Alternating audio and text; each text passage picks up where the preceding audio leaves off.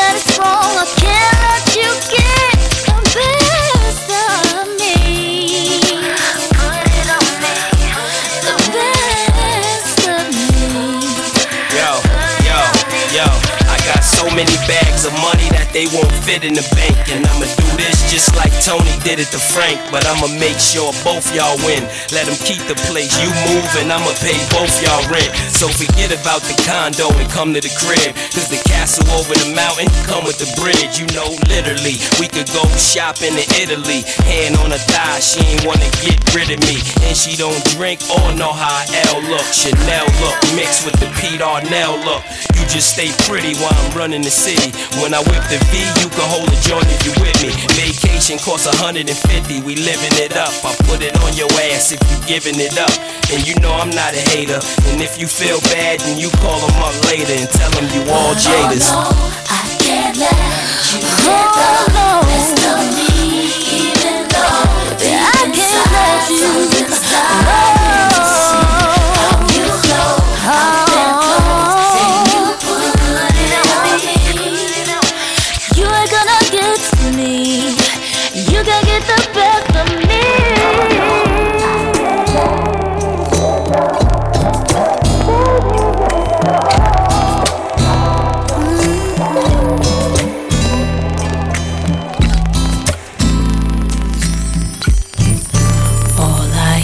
Raindrops falling on the rooftop. Oh, baby, tell me why'd you have to go? Cause this pain I feel it won't go away. And today, I'm officially missing you. I thought that from this heartache I could escape. I've run it long enough to know there ain't no way. And today, I'm officially missing you. Can't nobody do it like you. Said every little thing you do. Hey, baby, says stays on my mind.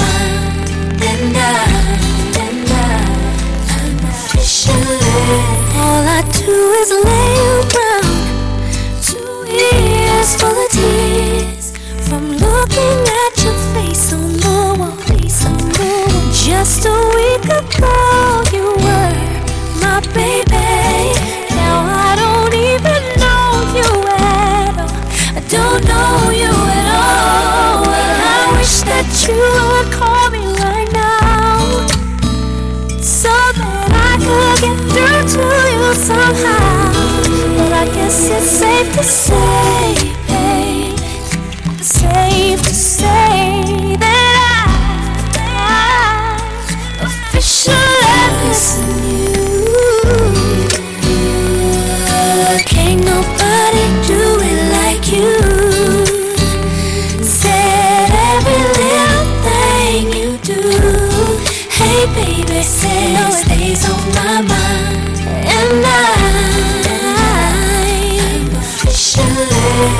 well, I thought I could just get over you, babe.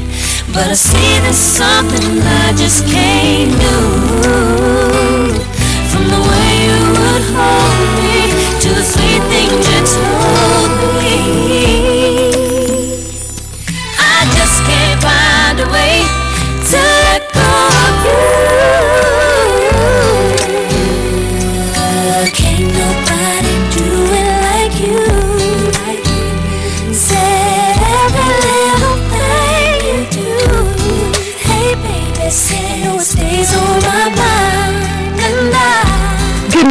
all of our listeners around the world. Logged on to the Quality Music Zone, QMZRadio.com and JahknoRadio.com. Of course, a pleasant good morning to my studio audience, courtesy of Clubhouse. It is Hump Day, Wednesday, August the 10th, Woman Crush Wednesday.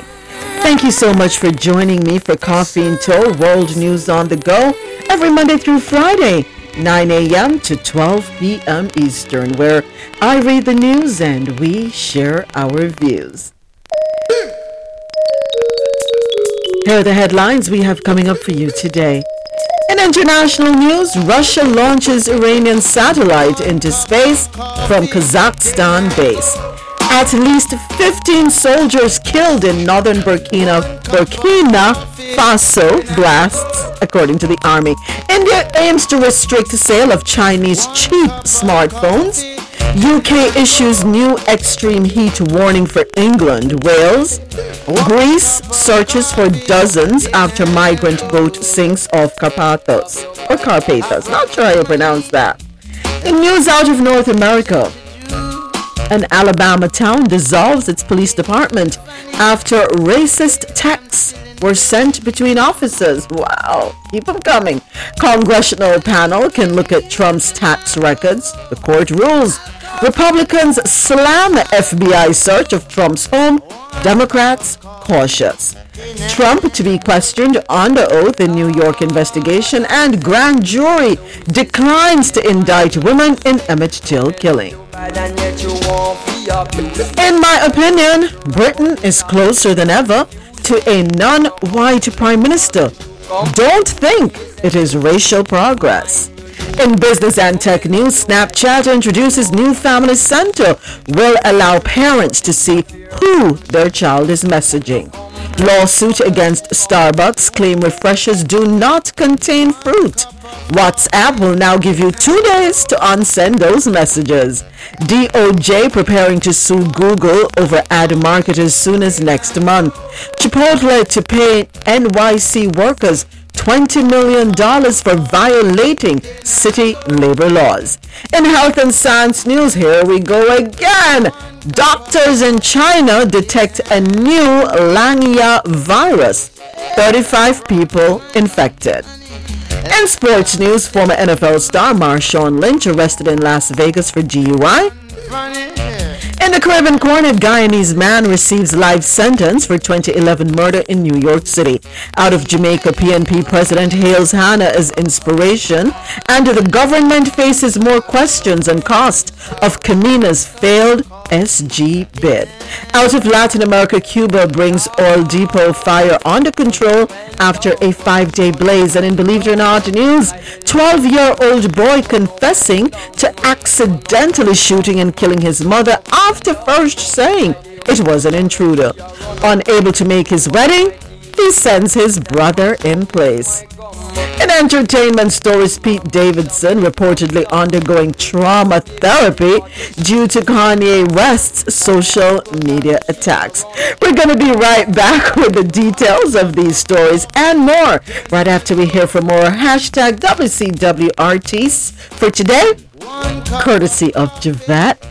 We are going to be hearing songs from uh, Tamia, Ashanti, and Mya. Here's uh, Ashanti with Happy. Right back at ya. It's the world's most talented record label, Murder Inc. and that angelic voice you hear in the background. Oh, that's our new princess of hip hop and R&B. Yeah, Miss Ashanti. Boy, you joy.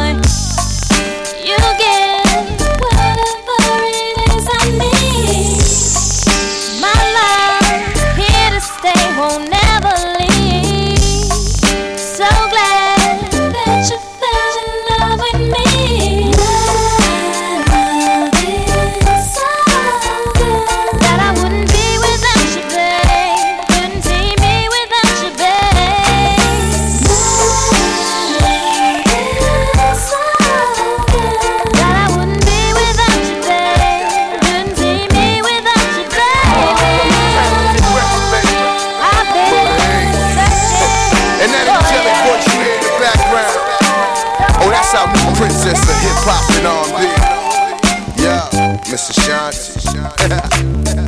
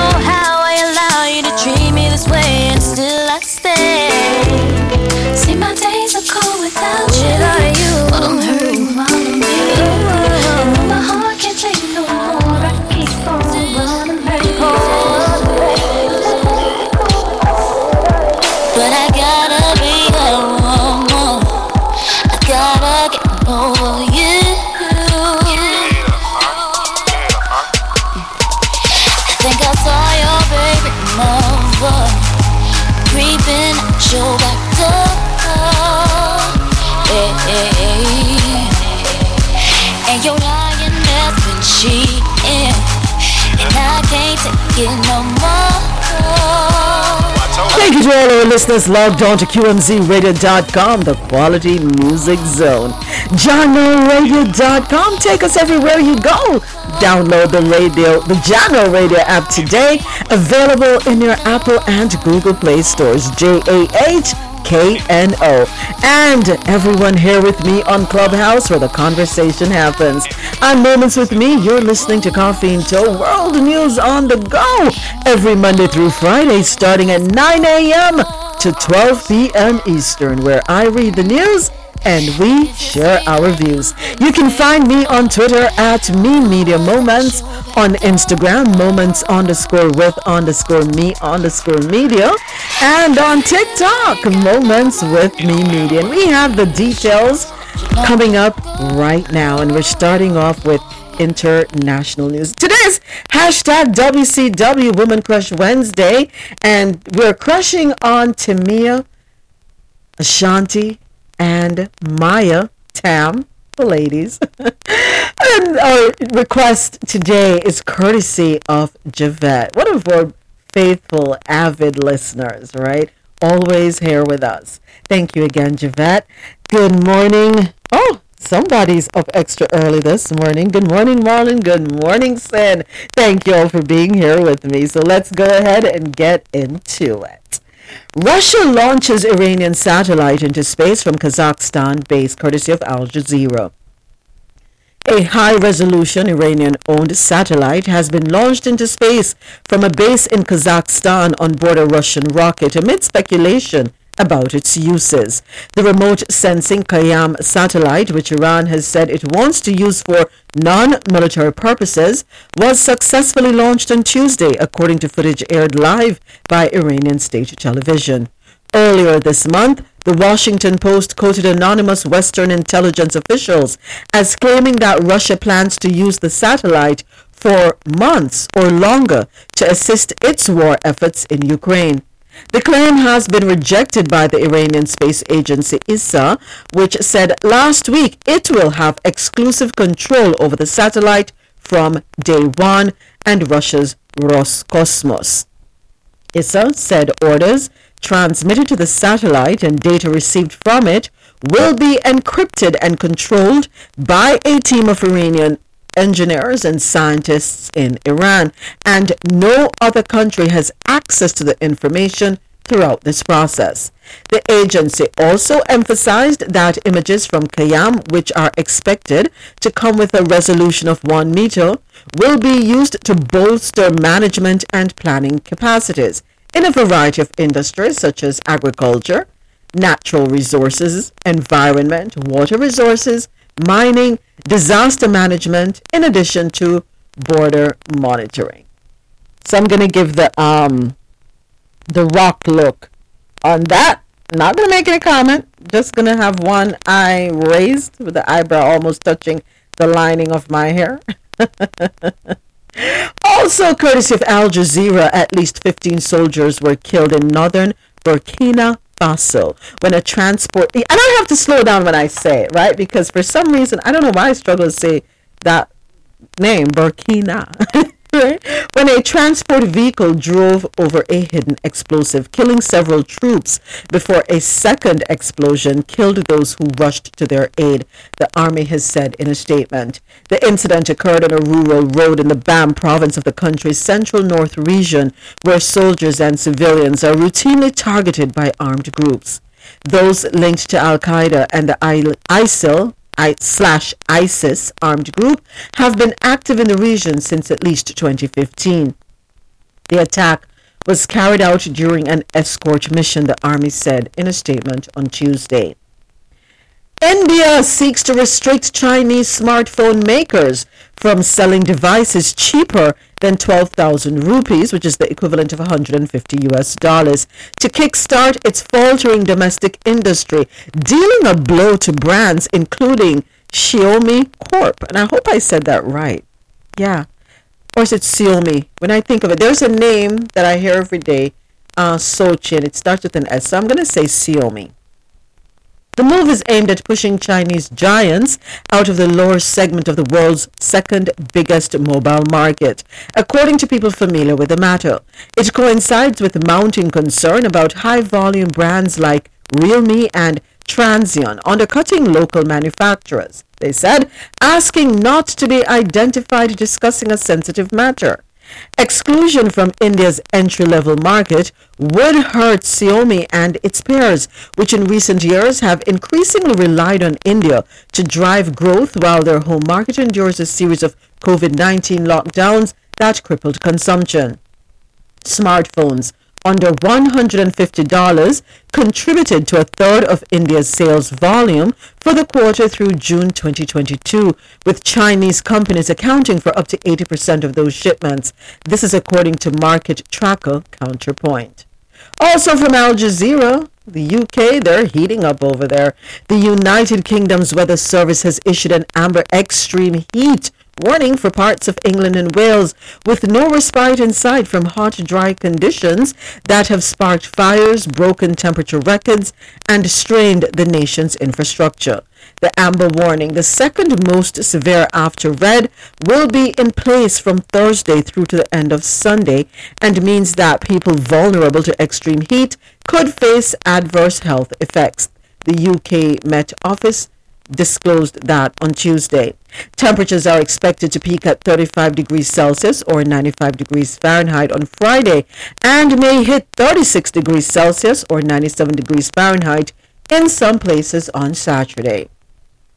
The warning follows the driest July for England since 1935, when temperatures rose above 40 degrees Celsius, 104 Fahrenheit for the first time, turning a renewed spotlight on the impacts of climate change. Other European nations have also faced a scorching heat wave in recent weeks, with temperatures often exceeding 40 degrees Celsius, 104 degrees Fahrenheit. We hop on over to Greece. Greek authorities say a big search and rescue operation has been launched east of the island of Karpathos after a boat reportedly carrying dozens of migrants and refugees sank overnight. The Coast Guard said on Wednesday that 29 people, all men, had been rescued from the sea 33 nautical miles or 38 miles east southeast of Karpathos, a southeastern island between Rhodes and Crete. Those rescued were from Afghanistan, Iraq, and Iran and told authorities there had been about 60 to 80 people on board the vessel when it went down.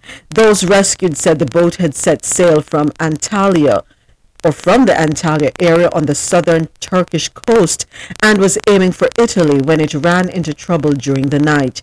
Two Coast Guard patrol boats, a Greek Navy vessel, an Air Force helicopter, and at least Three ships sailing nearby were participating in the search and rescue efforts, the Coast Guard said.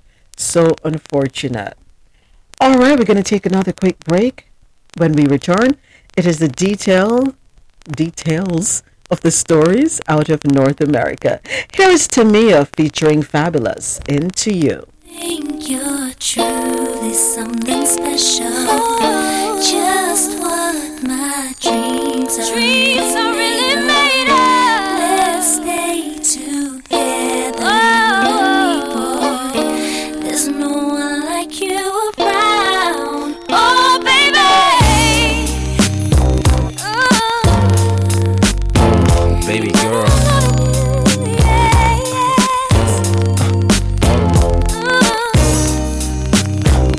a storm.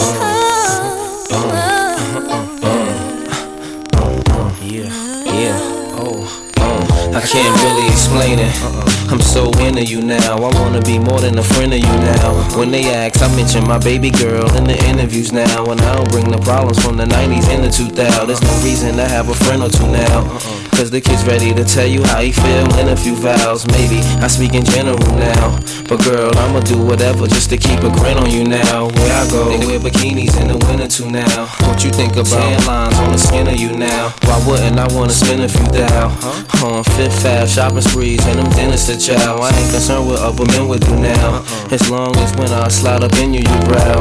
And any dude with you, he better be a kin of you now. And I ain't jealous, it's the principle now. I'm so into you.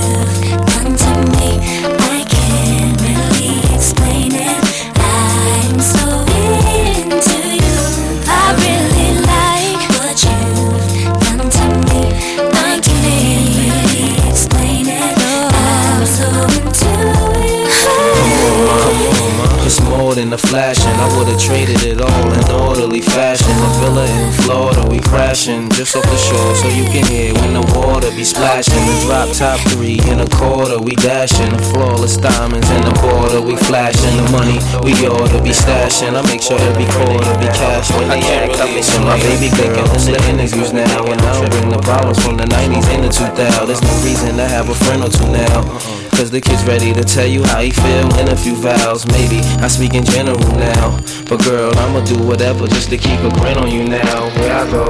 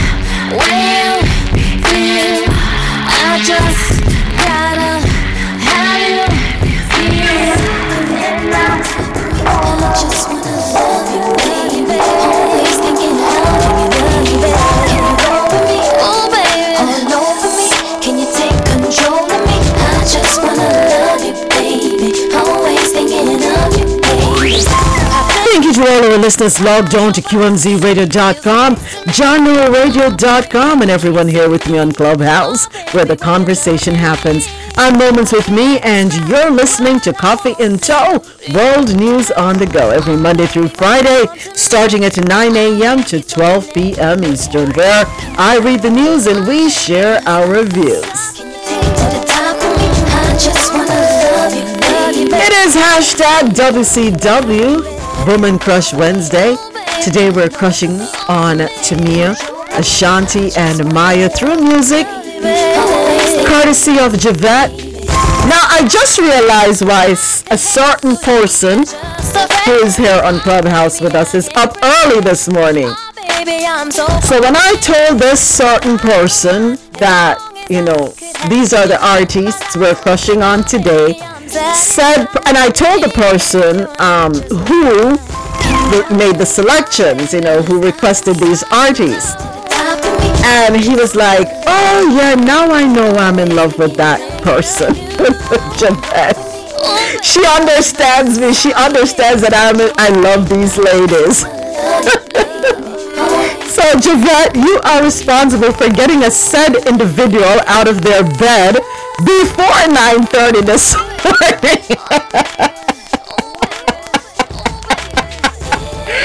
oh my gosh! Listen, the power of music and the power of beautiful women. What can I say? It's now time for us to get into the details of our stores out of North America. If you're just tuning in, thank you so much for checking out Coffee and World News on the Go. If you're just joining us on Clubhouse, good morning and welcome. And let's get into it. An, an Alabama town dissolves its police department after racist texts were sent between police officers. This one is pretty interesting, I must say, and I hope I can hold my tongue until the very end. Bear with me. An Alabama town abolished its police department after texts between officers joking about slavery surfaced. On Thursday, the city of Vincent voted to disband its police department following racist texts between officers. Police Chief James whatever, I'm not going to even try with his last name, and Assistant Chief John Goss allegedly texted jokes about a pregnant slave to other officers. And I quote, What do y'all call a pregnant slave? asked a text message by someone identified only as 752. The unidentified respondent texts back in one a question mark in one message and two question marks in a second message before 752 responds with BOGO, buy one, get one free. The texts later surfaced on social media. On Tuesday, Alabama Mayor James Latimore said appropriate action has been taken against the officer who's the culprit behind the text. The remaining officer, still employed by the city, Officer Lee Car- Cardon, resigned shortly after the vote. Vincent is located in the center of Alabama and has a population of less than 2,000. As of Sunday, the police department section of the city's website has been wiped clean. Okay, so I need clarity. Is it wiped clean just the website or is it wiped clean meaning the staff have been booted out? And while it's upsetting to read that these are the things that are happening, this is the behavior that's being displayed by people who are supposed to protect and serve you, regardless of your class, color, religious beliefs, etc., etc., etc.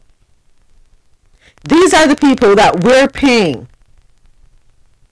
because it's it's taxpayers that pay their salaries, right? Unless they're unless they're privatized, I don't know. But it's tax dollars that fund police forces. And as far as I know, the money that's being paid in taxes has no other color but green. And in this day and age, it's electronic, so you don't even see it. And that's how you treat the people who pay your salary, who allow you, afford you the opportunity to be able to take care of yourself and your families. We allow you to be able to put food on your table and keep your lights on. We allow you to be able to get up each day and not worry about where your next meal is coming from. And you wipe your feet on the said people as if you're wiping dog poop off your shoes before you get in your house. But I'm grateful. I'm grateful. I'm ex- in everything, give thanks. In every bad situation, find the good. Because without something bad happening, we can't appreciate or seek out the good a lot of times. I'm glad the other one resigned. Do you, yeah, you did yourself a favor and did us a favor. But we're going to hear about more. This is how, I mean, we've known that this is how they've felt about us for forever. But now it's couldn't be more blatant. Couldn't be more blatant. And nobody's saying you have to like other races because it's impossible to like everyone we would hope that you know you don't we would hope you don't dislike them because they've done nothing to you just be neutral right but it is so blatant in our faces. Yesterday, had a conversation with son number three. I'm like, I can't. I, no, I'm, I'm just waiting. No, number two. Sorry, I, I'm just waiting on son number four to finish high school to get out. This is ridiculous.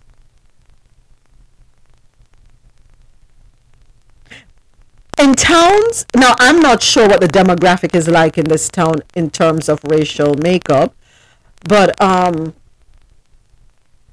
towns that are predominantly black should not have white officers in there.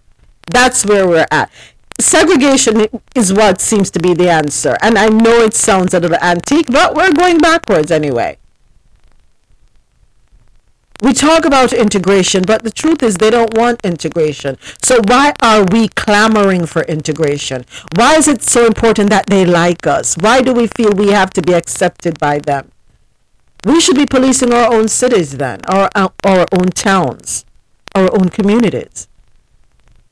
Because they're only going there to they're only going into our communities to see the how they can make fun of us oppress us. Good morning. Good morning, Javette. Hey, Marlon. he even opened his mic so you know he's awake, Javette. Javette. oh my gosh. Thank you, thank you, Mr.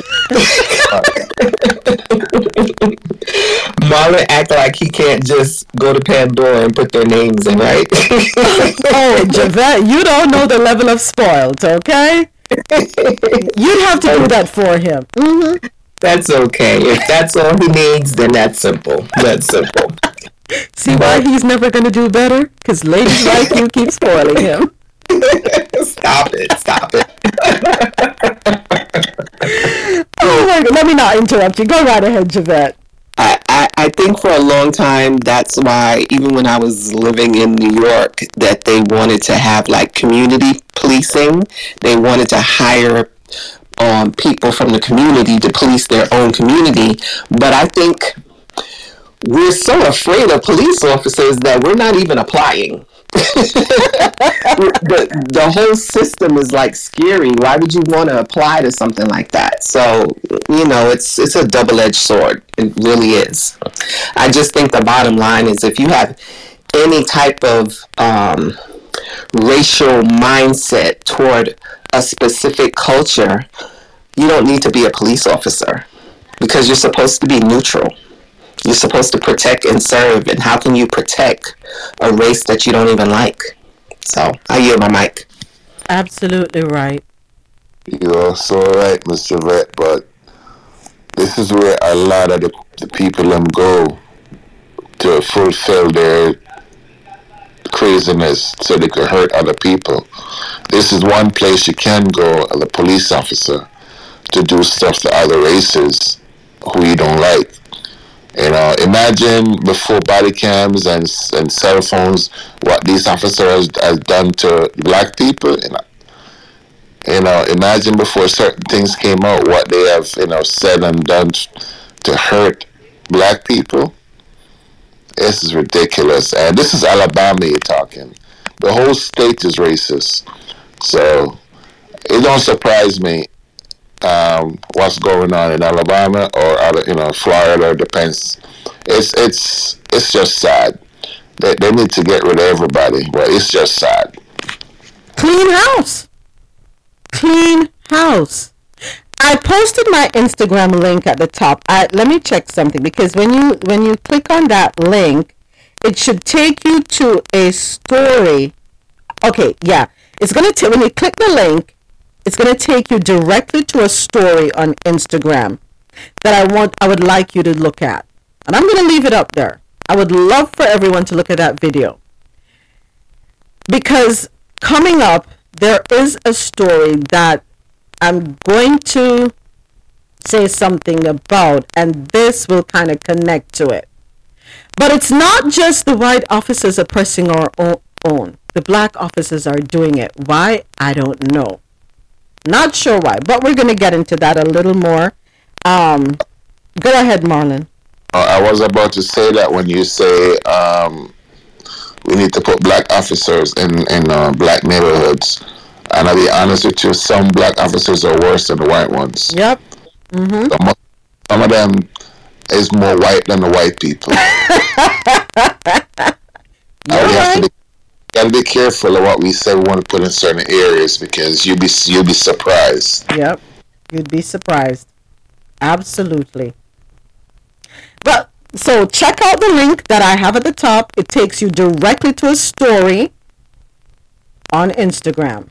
Watch the video. Listen to the listen. Pay attention.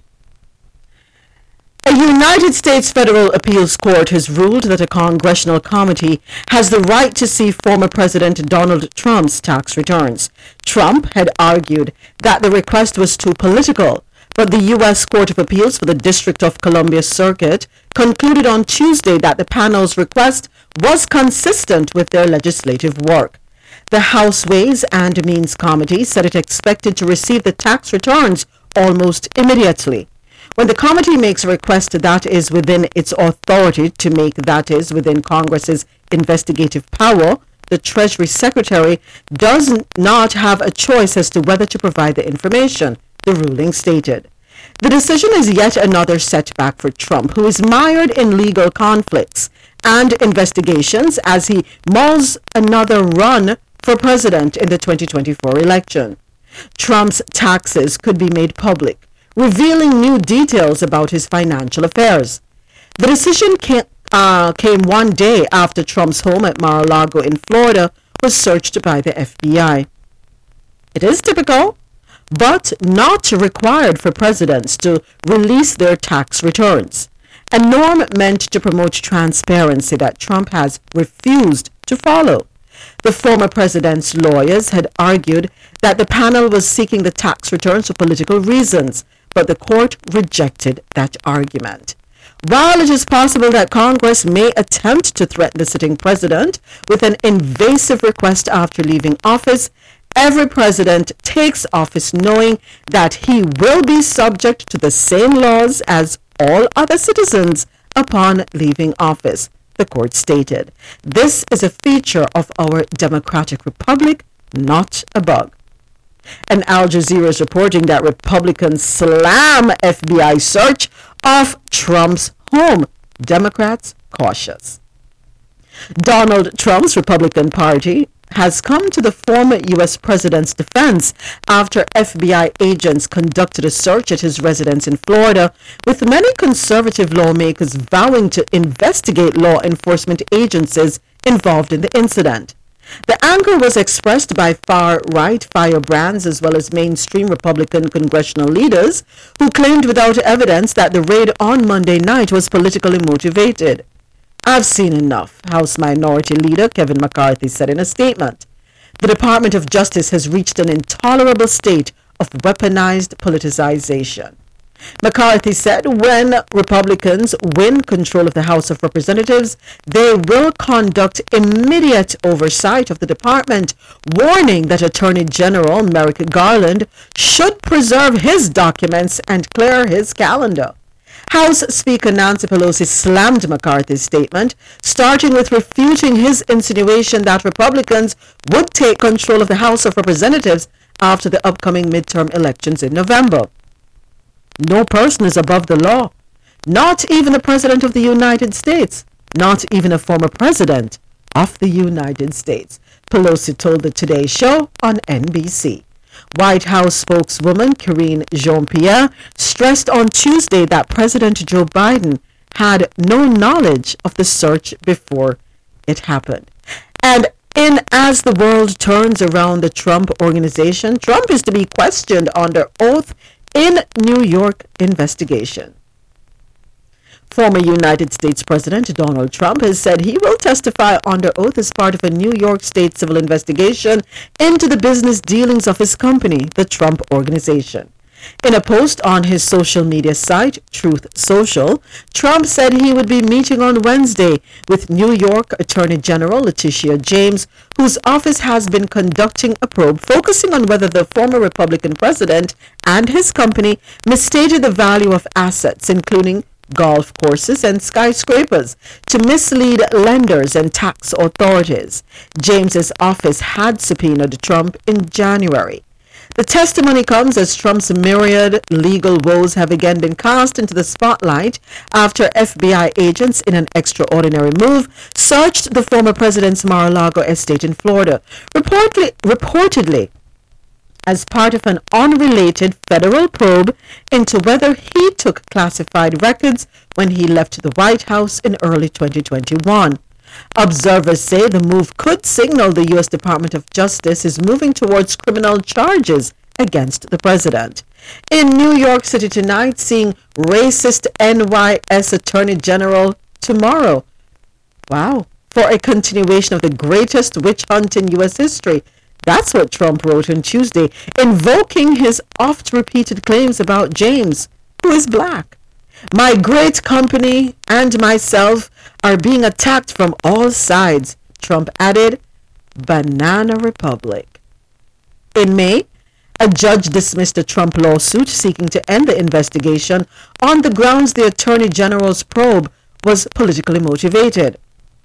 James, a Democrat and a vocal Trump critic, has said in court filings that her office has uncovered significant evidence that Trump's company used fraudulent or misleading asset valuations to obtain a host of economic. I do apologize. Um, James a Democrat and a vocal Trump critic, has said in court filings that her office has uncovered significant evidence that Trump's company used fraudulent or misleading asset va- valuations to obtain a host of economic benefits, including loans, insurance coverage, and tax deductions. She has said the investigation could lead to legal action, including lawsuits against the parties involved. Trump's upcoming testimony follows the reported questioning of his adult children, Donald Jr. and Ivanka, in recent days by the New York Attorney General's office. It is expected to be closely watched by the Manhattan District Attorney's office, which has been pursuing a parallel criminal investigation into the Trump organization's business dealings. Beyond the FBI and New York probes, Trump faces an investigation in Georgia into whether he committed election fraud and other offenses in pressuring the state's attorney general to find quote unquote votes following his 2020 presidential election loss. He also faces a defamation lawsuit filed by E. Jean Carroll, a former writer for Elle magazine, who accuses Trump of lying in his denial of raping her in the 1990s in a New York City department store. Whew, it's Trump Day. Don't feel sorry for him at all. I don't. I don't. But you put up this in, in the universe come right back at you. So I have no sorry for him. Um, what he said, I've said about other people and said about people and want to do to other people when he was a president. Um, I think they're just spiting him. So. But listen to his racist comment. In New York City tonight, seeing racist NYS Attorney General tomorrow for a continuation of the greatest witch hunt in U.S. history. My great company and myself are being attacked from all sides. Banana Republic. Could you be more blatantly racist? He is always he is always um where is racism on his sleeve, so that's not surprising. Uh, what's more surprising for me? Listen, if I was Trump, I would feel like I'm I'm on the scene. I would feel like everybody's out to get me. Um, but apart from that, where are his soldiers? Where where are these uh, villains of folk? These, these dilated um MAGAs? Where where are they at? Where are the protests? Where, are, where are they all? I'm just trying to figure out what happened. I thought they came out in um in droves right now to defend their guy. I don't know. They did. You didn't see They- the news? yeah, they, they're protesting. How many of them? I don't know. Yeah, exactly. exactly. But I did I see didn't. it. I didn't count. Go ahead, Javette. No, I was gonna say I didn't count. I just know I saw a couple of signs. Yeah. You know, and then a couple of politicians. That's about it. Um, yeah, I, I on Al Jazeera, I saw. Let me see if I can find the story again. But on Al Jazeera.com, I did see pictures of the um. Yeah, Trump, Trump, Trump, Trump, Trump. Yeah, I saw pictures of um, you know, a protest. Well, you, we can't see beyond the scope of the lens, right? So I'm not sure how many people, right? But they're supporting him. I guarantee you, um, naturalists, that they're funding him. He has raised millions of dollars. People empty their pockets to him.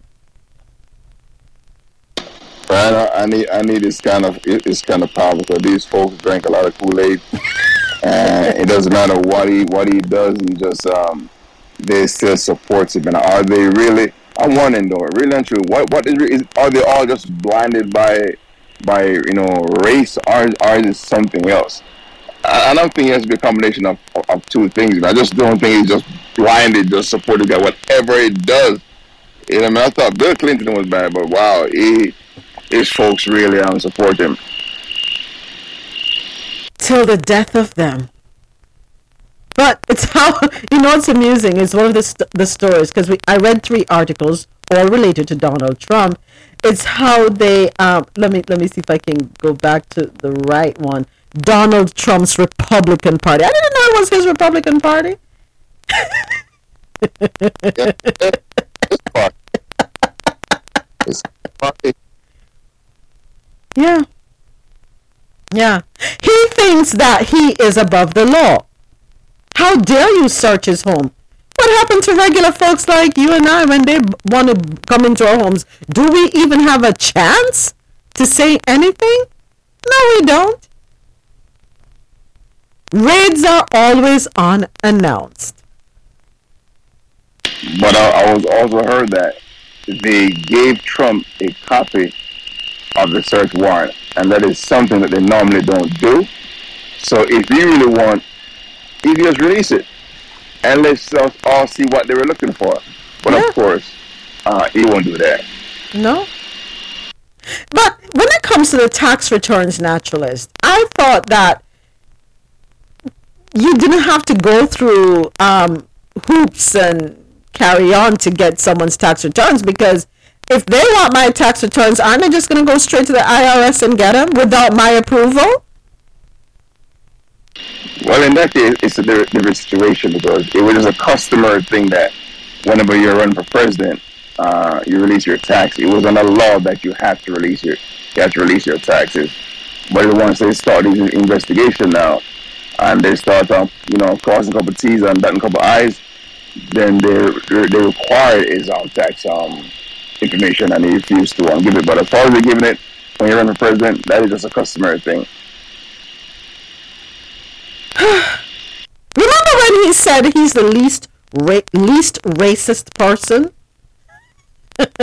But how can you how can you provide something or they find something if you don't file it?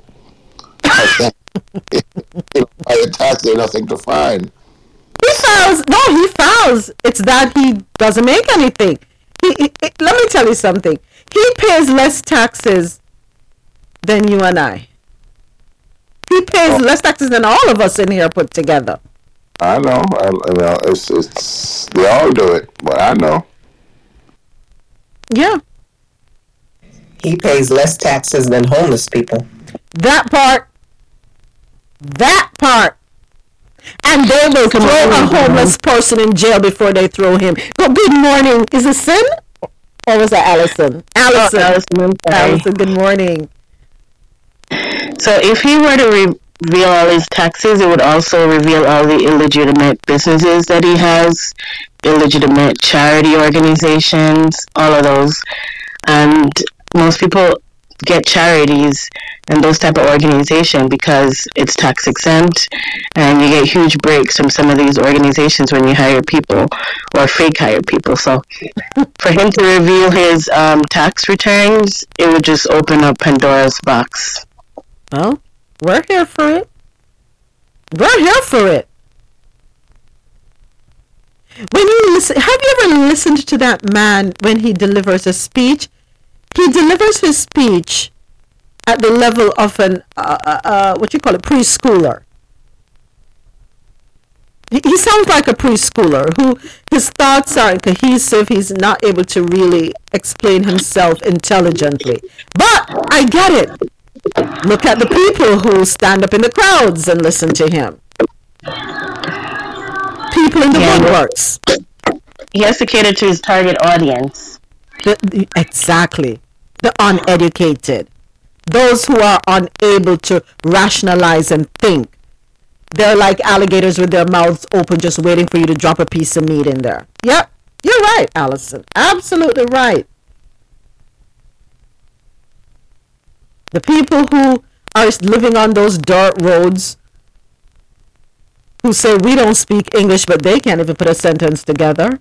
You can't even make out what they're saying. Yeah, those are the people. Every time he speaks, I want to say that this man is so dunce. But but then again, it's like a question myself, like He's if not so dunce. dumb, if he's so dumb, how did he get so far? But but like I understand what you're saying. When he speaks, I, I just look at him like, and the words he uses, I'm like, huh? And he speaks like this forever, but. I don't think he's the is the sharpest knife. One thing he knows though is that to get the right people around him, and he does that very well. And he knows how to manipulate people. So Yeah, yeah. yeah, he knows what he. He has mastered that, definitely. That is so true, Dre. That's exactly what he did. He put certain people around him, and you know to get you. So, I guess when you can't when you can't do certain things, you just surround yourself with certain people. You know, so He's wow. pretty smart, actually, to do that. That's a very smart move. You know, Don't most. I'm sorry. No, no, no, no. You go ahead, Javette. Um, don't bully most bullies from past history are able to find people to follow them. That's where they get the power from. Mm-hmm. Mm-hmm. You're absolutely right. Absolutely right. According to Al Jazeera, a grand jury declines to indict woman in Emmett Till killing. A Mississippi grand jury has declined to indict the white woman whose accusation set off the lynching of black teenager Emmett Till nearly 70 years ago, most likely closing the case that shocked a nation and galvanized the modern civil rights movement. After hearing more than seven hours of testimony from investigators and witnesses, a Leflore County grand jury last week determined there was insufficient evidence to indict Carolyn Bryant Donham on charges of kidnapping and manslaughter. Leflore County District Attorney Dewayne Richardson said in a news release on Tuesday. The decision came a month after an unserved arrest warrant from the time of the crime was found in the basement of the Leflore County Courthouse for Donham, her husband Roy Bryant, and his half-brother J.W. Milam. The two men, both now deceased, were arrested and acquitted on murder charges by an all-white jury, but Donham, then 21, was never taken into custody. The Reverend Wheeler Parker Jr., Emmett Till's cousin and the last living witness to Till's August 28, 1955 abduction, said Tuesday's announcement is unfortunate but predictable. The prosecutor tried his best, and we appreciate his efforts, but he alone cannot undo hundreds of years of anti-black systems that guaranteed those who killed Emmett Till would go unpunished to this day, Parker said in a statement. The fact remains that the people who abducted, tortured, and murdered Emmett did so in plain sight, and our American justice system was and continues to be set up in such a way that they could not be brought to justice for their heinous crimes. Ollie Gordon, another of Till's cousins, told the Associated Press news agency that some justice had been served in the Till case despite the grand jury's decision. Justice, he said, is not always locking somebody up and throwing the keys away. Miss Donham has not gone to jail, but in many ways, I don't think she's had a pleasant life. I think each day she wakes up, she has to face the atrocities that have come because of her actions. A little disappointed, but as um, his cousin said, Reverend Wheeler Parker, predictable. So we shouldn't really be surprised. In my opinion, Britain is closer than ever to a non-white prime minister. Don't think it's racial progress. This, in my opinion, article is courtesy of Kehinde Andrews, who is a professor of black studies at Bir- Birmingham City University and the author of the book The New Age of Empire, How Racism and Colonialism Still Rule the World. The opinions in this article belong to the author. View the views expressed are not necessarily those of CNN, QMZRadio.com, or JahknoRadio.com and Moments with Mi Media. And I read Britain is as close as it has ever been to being run by a prime minister who is not white. When Boris Johnson eventually skulks out of office, he will be replaced by either Rishi Sunak, son of Indian migrants via East Africa, or Liz Truss, who is doing her best Margaret Thatcher impression. There was such fanfare that half of the original eight conservative candidates who were from or who are from an ethnic minority representing far and away the most diverse contest the next leader of the country ever. But rather than being a signal that we are at a watershed moment in British politics, this whole episode is the perfect example that diversity is often the enemy of anti-racism. Representation matters. But Sunak does not represent the majority of those experiencing racism in the U- UK. This is not just because his family are alleged millionaire tax dodgers. In April, The Independent revealed Sunak's multi-millionaire Indian wife held a non-domicile status, allowing her to avoid paying tax on foreign earnings in the UK. An arrangement that, though legal, was awkward for the Chancellor's wife and one she pledged to change. When he was Chancellor, Johnson liked to draw attention to his government being the most diverse in British history, including Sunak. It was Sunak's resignation from the government last month that started the floodgate of ministers losing faith in Johnson, which led to his leadership contest.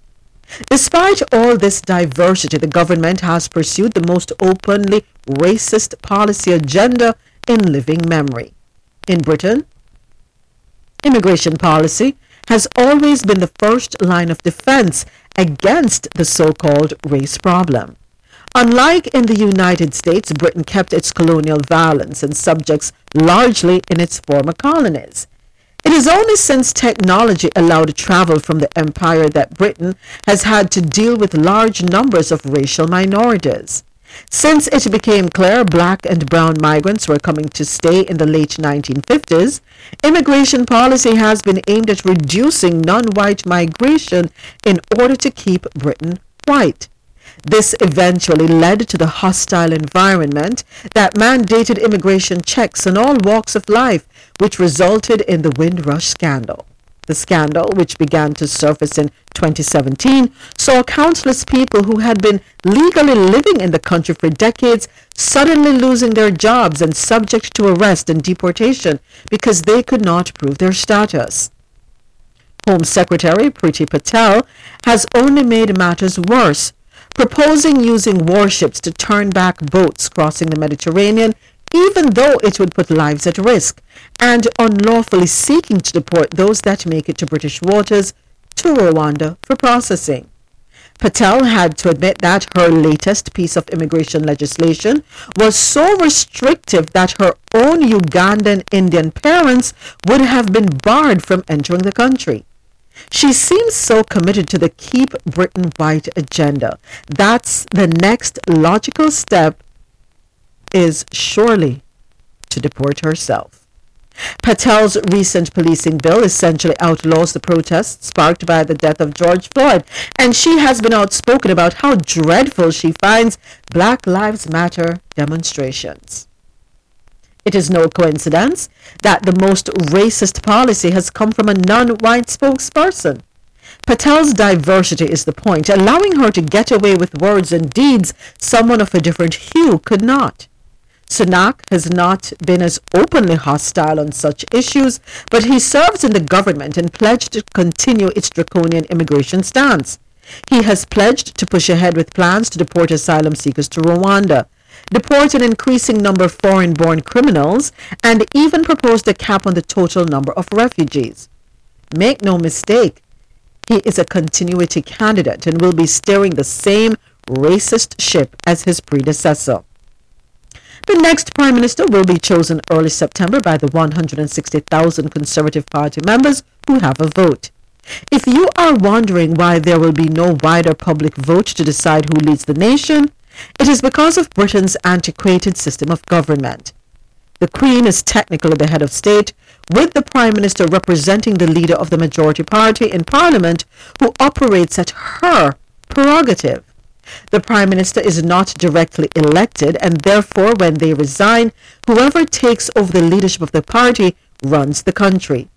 But even though they are unelected, the British Prime Minister wields more legislative power than US presidents. There are few checks and balances in the system. With the elected Parliament passing laws that are examined by the unelected House of Lords, who provide scrutiny but has little power to prevent if the government is determined. Whoever takes over from Johnson has a large majority in Parliament and can effectively pass whatever legislation they see fit. In theory, a new Prime Minister could bring in sweeping changes. Unlike when former US President Barack Obama was elected, there is no hostile Congress standing in the way of a non-white leader to usher in the age of racial progress. Unfortunately, if Sunak wins, we will see precisely the opposite occur. Let's just say the average number of the Conservative Party voting for the next Prime Minister is not a liberal advocate for racial justice. One of the most appealing candidates to the membership was Kemi Badenoch, a Nigerian immigrant who became the queen of the anti-woke brigade with her attacks on critical race theory, Black Lives Matter, and her defense of the British Empire.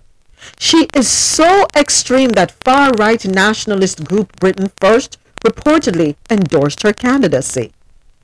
Anyone who hopes to lead the party is bound to the faithful and the will of the parliamentarians. The Conservatives have always been the anti-immigrant, law and order party who have disdain for notions like institutional racism. It is not just a brand, but deep in the DNA of the party. The idea that black and brown faces leading the party is progressive is as insulting as it is absurd. This is the real identity politics. The idea that just because of their color, people like Patel, Badenoch, and Sunak must have the best interests of black and brown communities at heart. In truth, there have always been those who chose to align with the forces of racial oppression in order to enrich and enable themselves. The British Empire simply could not have run without countless black and brown middle managers. The fact that one may now be elevated into the most important role is no kind of victory. In fact, a Sunak victory would put British race relations back even further when the Johnson, or further than the Johnson government did. There is nothing more damaging than the illusion of progress because it masks the real problems that continue to exist. The absolute last thing that this racist government needs is the PR boost from a brown face at the head of the table. If Sunak wins, he will be leading an openly racist government, hell bent on continuing its devastating agenda. But because a non-white prime minister has been such a long time coming, many of us will delude ourselves into believing the change has come. And that was, in my opinion, courtesy of CNN article written by, let me get back to his name because I don't want to mispronounce it. It is Kehinde Andrews, who is a professor of black studies at Birmingham City University. Ah, interesting. Read. Um, no lies told. I remember when um, the whole fiasco happened and Boris Johnson had to step aside. Um, and I remember when we saw the faces of the potential candidates. And, you know, I was like, okay, good. We have some, you know, other faces up there. However, we I felt that, you know, highly unlikely it would happen. And I remember James, is James here yet? No, he's not here yet. But I remember James saying, it's not necessarily a good thing. Right? Now, did I, I hope everyone got a chance to see the video that's linked at the top. Really hope y'all got to see because I want to tie it into this article. We go harder than the slave master. We really do. We carry out the slave master's agenda. Let us head on over to the continent of Africa for a second and look at the various countries where mining is done. Europeans come in, set up their shops, they acquire these mines. They're searching for gold, diamond, fine and precious metals, jewels, to make themselves rich, not to help the country that they're mining from, or the villages or communities. It's to their own advantage. And who mans and guards these mines? The people of the community, or in some cases, the army. And they turn on their own. For who? For the Europeans, right? They kill their own if anybody attempts to come near or come on the property. They kill them. They kill their own. For the white man. I'm sorry, there's no other way to put it. That's what they do. We hold everybody else in high esteem. What are we afraid of? So, this author is absolutely right. Let's look in the Caribbean, predominantly of African descent, the leaders, and they always seem to bow down and extend opportunities to non citizens.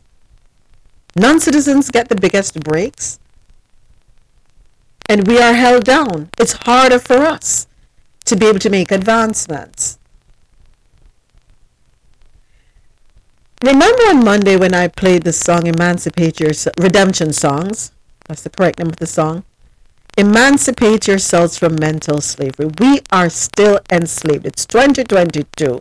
Slavery was abolished, but we're still slaves. Yesterday I said we need to think about our power. We are powerful, but we refuse to acknowledge the power that we have.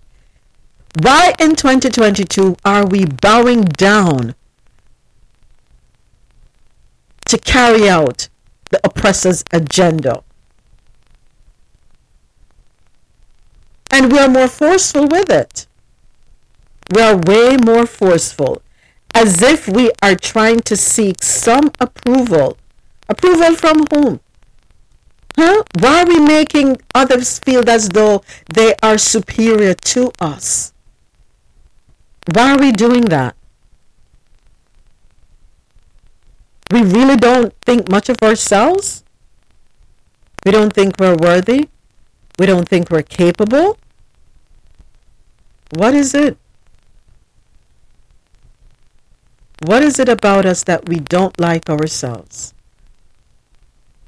Now, Sunak, son of Indian migrants via East Africa, if, and for some reason, I don't know why, but I feel he may have a foot in the door. If he is elected as the leader and becomes the first non white prime minister of um, England, is he going to be comfortable carrying out the agenda of the parliament, knowing that they don't really like his kind either?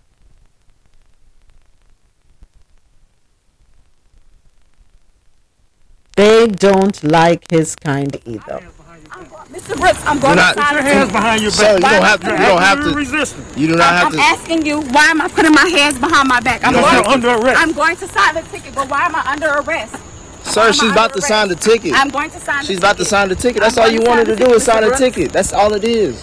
I'm going to sign the ticket. That's I all asked you she- to sign the ticket. You told me you're not. I'm, She's I'm going to she's sign about the to ticket sign the now, ticket Mr. Brooks. I'm going to sign the ticket. You to don't sign have the that ticket. option now. Why don't I have the option, Mr. Because I gave you Brooks? two options. She was just asking for your Mr. badge Brooks, number I'm at asking first. for your badge number, and I wasn't clear on why you weren't giving me your badge. Sir, you don't have. Sir, you do not have to hold her like that. Oh my God. Sir, you do not have to drag her like that. I'm asking. I'm telling you that I'm going. Sir, I'm going to sir, sign the ticket. you do not have to grab her like that. I'm going to sign the ticket, Mr. Brooks. I'm going to sign the ticket. Why am I being arrested? Can you please tell me why I'm being arrested? Sir. Oh my God! I'm so scared. My God, please, in the name of Jesus, please, God, in the name. Why am I being arrested, Mr. Brooks? I'm going to sign a ticket. Mr. Brooks, why am I being arrested? Why am I being arrested? I don't understand why I'm being arrested. Can you please tell me why I'm being arrested? Turn around and put your hands behind your this Tell me why I'm being arrested. I Gonna have the right. I have Do the not right to tase know. Sir, do not tase her. Oh my. God. Put your not hands tase behind her. your Do back. not tase her. Stop Over, resisting. over. Do not Stop tase her. resisting. What are you tasing her for? Taser. Why are you pulling it out? Put your hands this behind is your she is back. not compliant. Put your What are you hands behind your doing? back. That's a black officer. Did you did you get a chance to look at the video? For those listening online on QMZRadio.com and JahknoRadio.com, you can log on to Instagram, go to the Shade Room, and look for the article titled Atlanta Woman Shares Footage of Local Police Officer Using Excessive Force on Her Sister. Was that necessary? To do that to someone who was not disrespecting you, who was asking you a question which she has the right to ask, but because you took offense to it, you decided to go from zero to 100. You have her on the ground. You are straddling her. She's on her side, and you're telling her to turn over. How is she to turn over if she's on if she's on her side and you're on top of her? And then you pull out the taser. Why pull out the taser? Oh, she, said she's going to sign the ticket. She's going to sign the citation. Why? Was that necessary? And herein lies the, the correlation. We're put in positions of power and we don't even know what to do with it. We think we have arrived and we mistreat our own. We don't even have the gift of discernment within us to know when certain behavior is appropriate. This woman, she wasn't running. She's being respectful. In my opinion, this is my opinion because everybody will view it differently. My humble opinion. We're not allowed to ask police officers any questions. And I'm going to guarantee you this. If she were a white woman, he would not have handled her like that. He would not. All she wanted was his badge number. He becomes belligerent. Excessive use of force. He claims that she was resisting arrest and refusing to sign a citation. And we're waiting for more um, details. Yeah, but by you don't have to sign a citation if you don't want to. You know, just just just take it to court. So by law, well, I'm not sure by in Atlanta, but you don't have to sign. A police officer giving you a ticket, you don't have to sign it. You can refuse to sign it. They give it to you, and you you go to court or you know whatever you want to do with it. You know, so I don't know. That's that's just ridiculous. I think that a lot of officers overstep their boundaries. Excuse me. I watched that video and it reminded me of one Labor Day in Brooklyn, New York. Um, we lived on Eastern Parkway and when Giuliani was uh, in control of the police force in New York, they would ban you from parking your car on Eastern Parkway um, the night before the parade.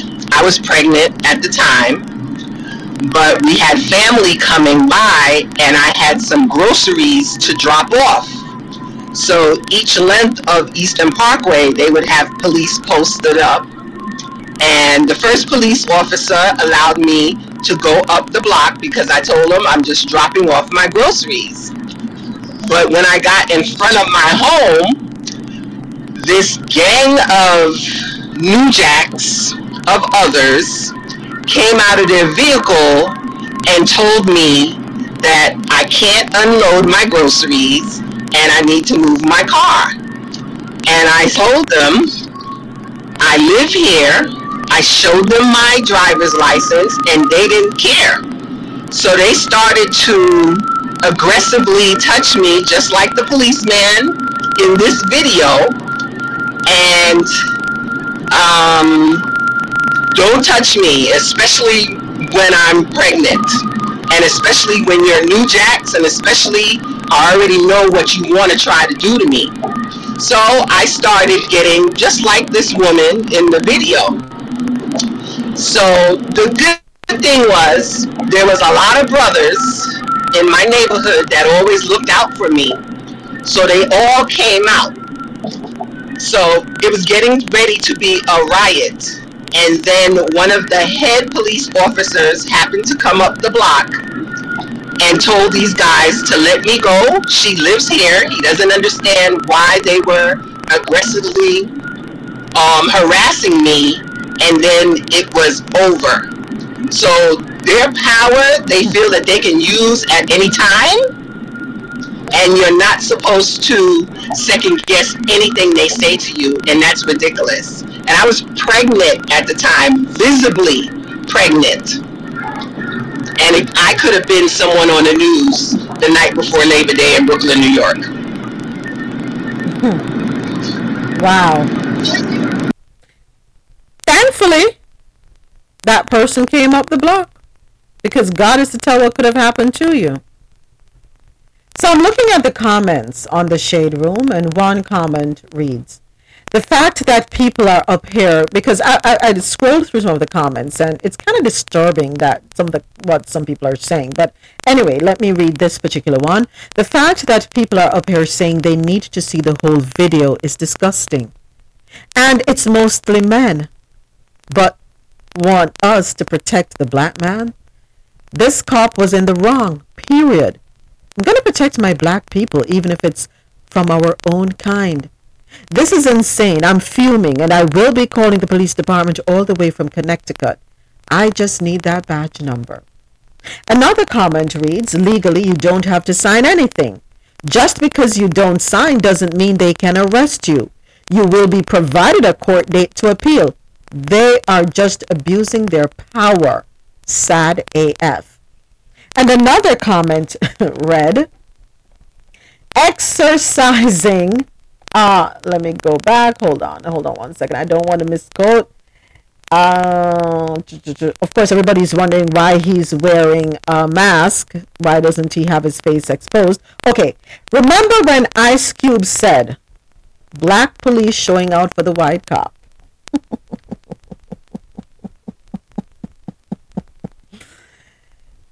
Doing too much. We always doing the most to impress who? Them? You think they like you? They don't like you either. Not because you all have on the same uniform mean they like you. They tolerate you. They don't like you either, friend.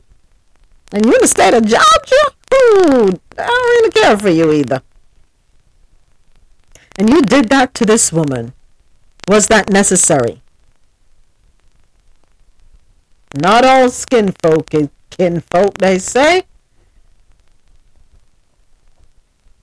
Now, what if she was a criminal? What would he have done to her?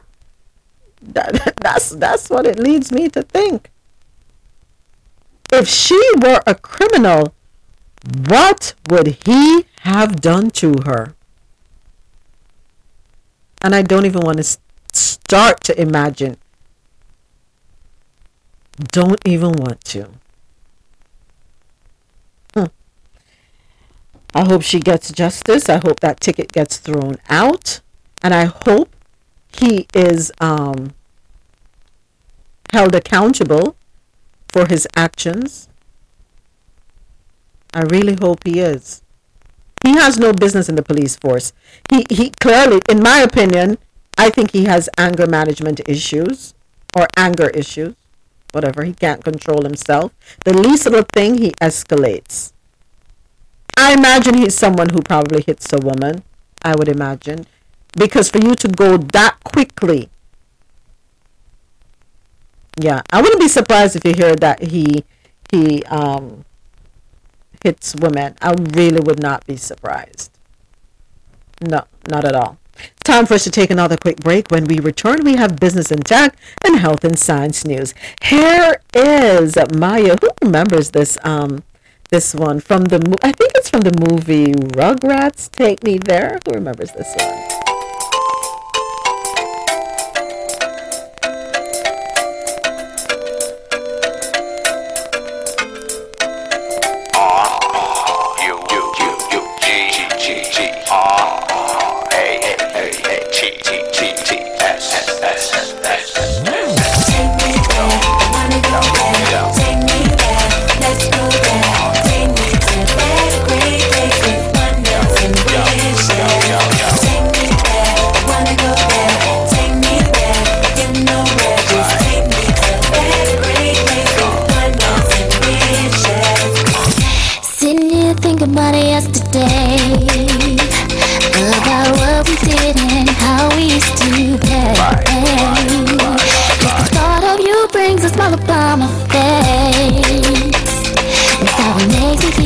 You every day.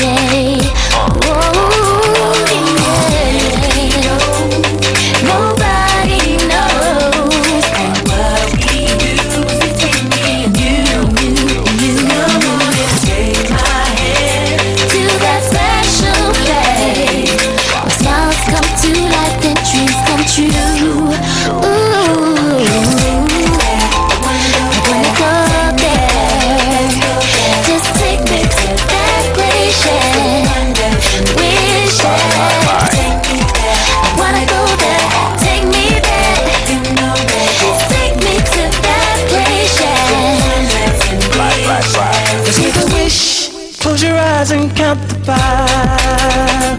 Cause you know that everything will be alright. I see the magic in your eyes. Strong enough, you know, to bring your dreams to life.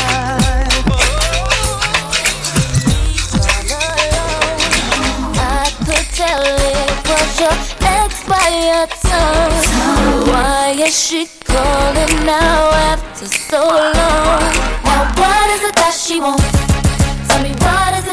Needs? Does she hear about the brand new things that you just bought for me?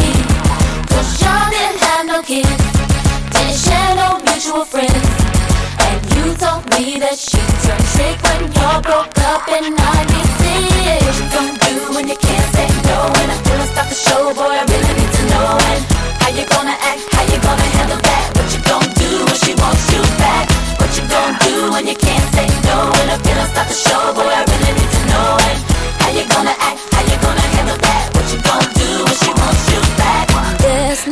to reminisce about the past. Obviously, cause that shit did not last.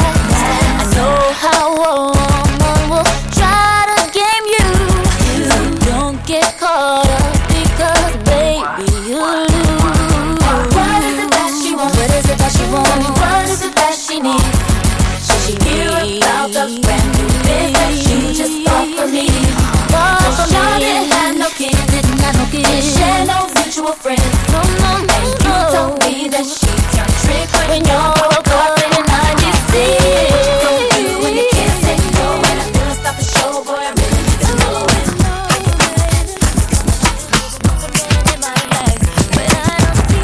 gon' tell me what she thinks I'm should or shouldn't be? Was her love life right? She needs to get it tight before she be stepping to me.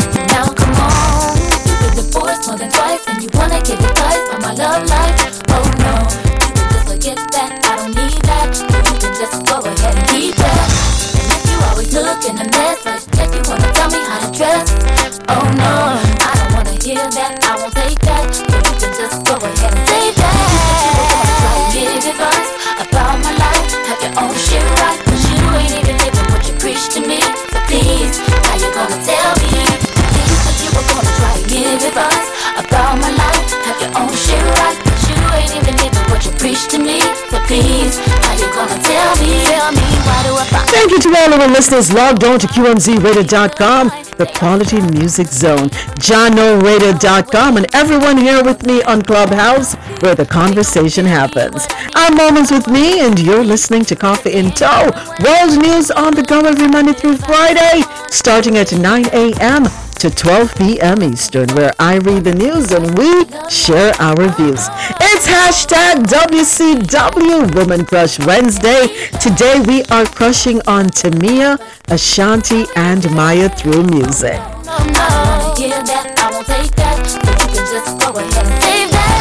And our music selection is courtesy of Javette. To Marlon's Pleasure.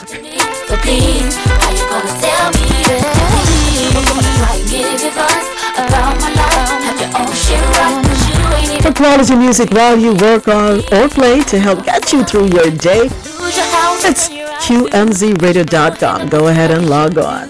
But uh, you know how to fix my thing. You dropped out of Coming up, we have business and tech news, so keep it locked.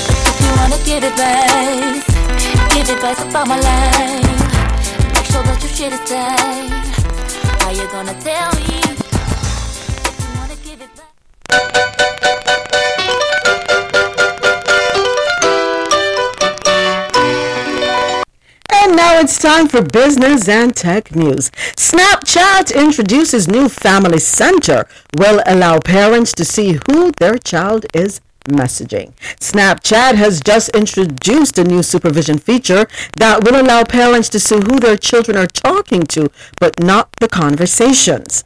When it comes to keeping up with these children today, parents definitely have their work cut out for them, especially as it revolves around children being on social media. You never know what your kids are talking about, but Snapchat is going to fill parents in on who their child is talking to with its new feature. The Family Center is the meeting place for parents and children on the platform. Once in the Supervision Hub, a child must accept an invite before Snapchat begins monitoring the child on behalf of the parent. Both the parent and the child must have Snapchats in order for the supervision feature to work. Once the parent and child are set up, parents will get a limited version of what the child's messaging inbox looks like. They can see who they are talking to, but not the full conversation. With Family Center, you can view your teen's friends list, see who they've been communicating with in the last seven days, and easily and confidentially report accounts you may be concerned about directly to the Trust and Safety team. These tools mirror the way parents engage with their teens in the real world. In the same way parents can't see or hear their teens' everyday personal and private communications, parents will not be able to view their teens' conversations or snaps. Ah, question. If the only way the parent is going to be able to do the monitoring is if the child accepts the invite. Do, do you really think these children going to allow us to do that? Really? Here's the next question though. If you can't see the conversation, what are you notifying? How do you know what this person is? How do you know what's being said? So that's just a waste of time and money. And stress because all it's going to do is stress the kids and the parents out. I agree. I totally agree. They still could plot whatever they want to do. Exactly. Exactly. It makes to me it makes no difference. I'm sorry. I don't know. Makes no difference to me. Um, I've, I I think I need to go back to the drawing board. I think they wasted time. Somebody thought it was a brilliant idea. Uh, uh, nah, it's not. No.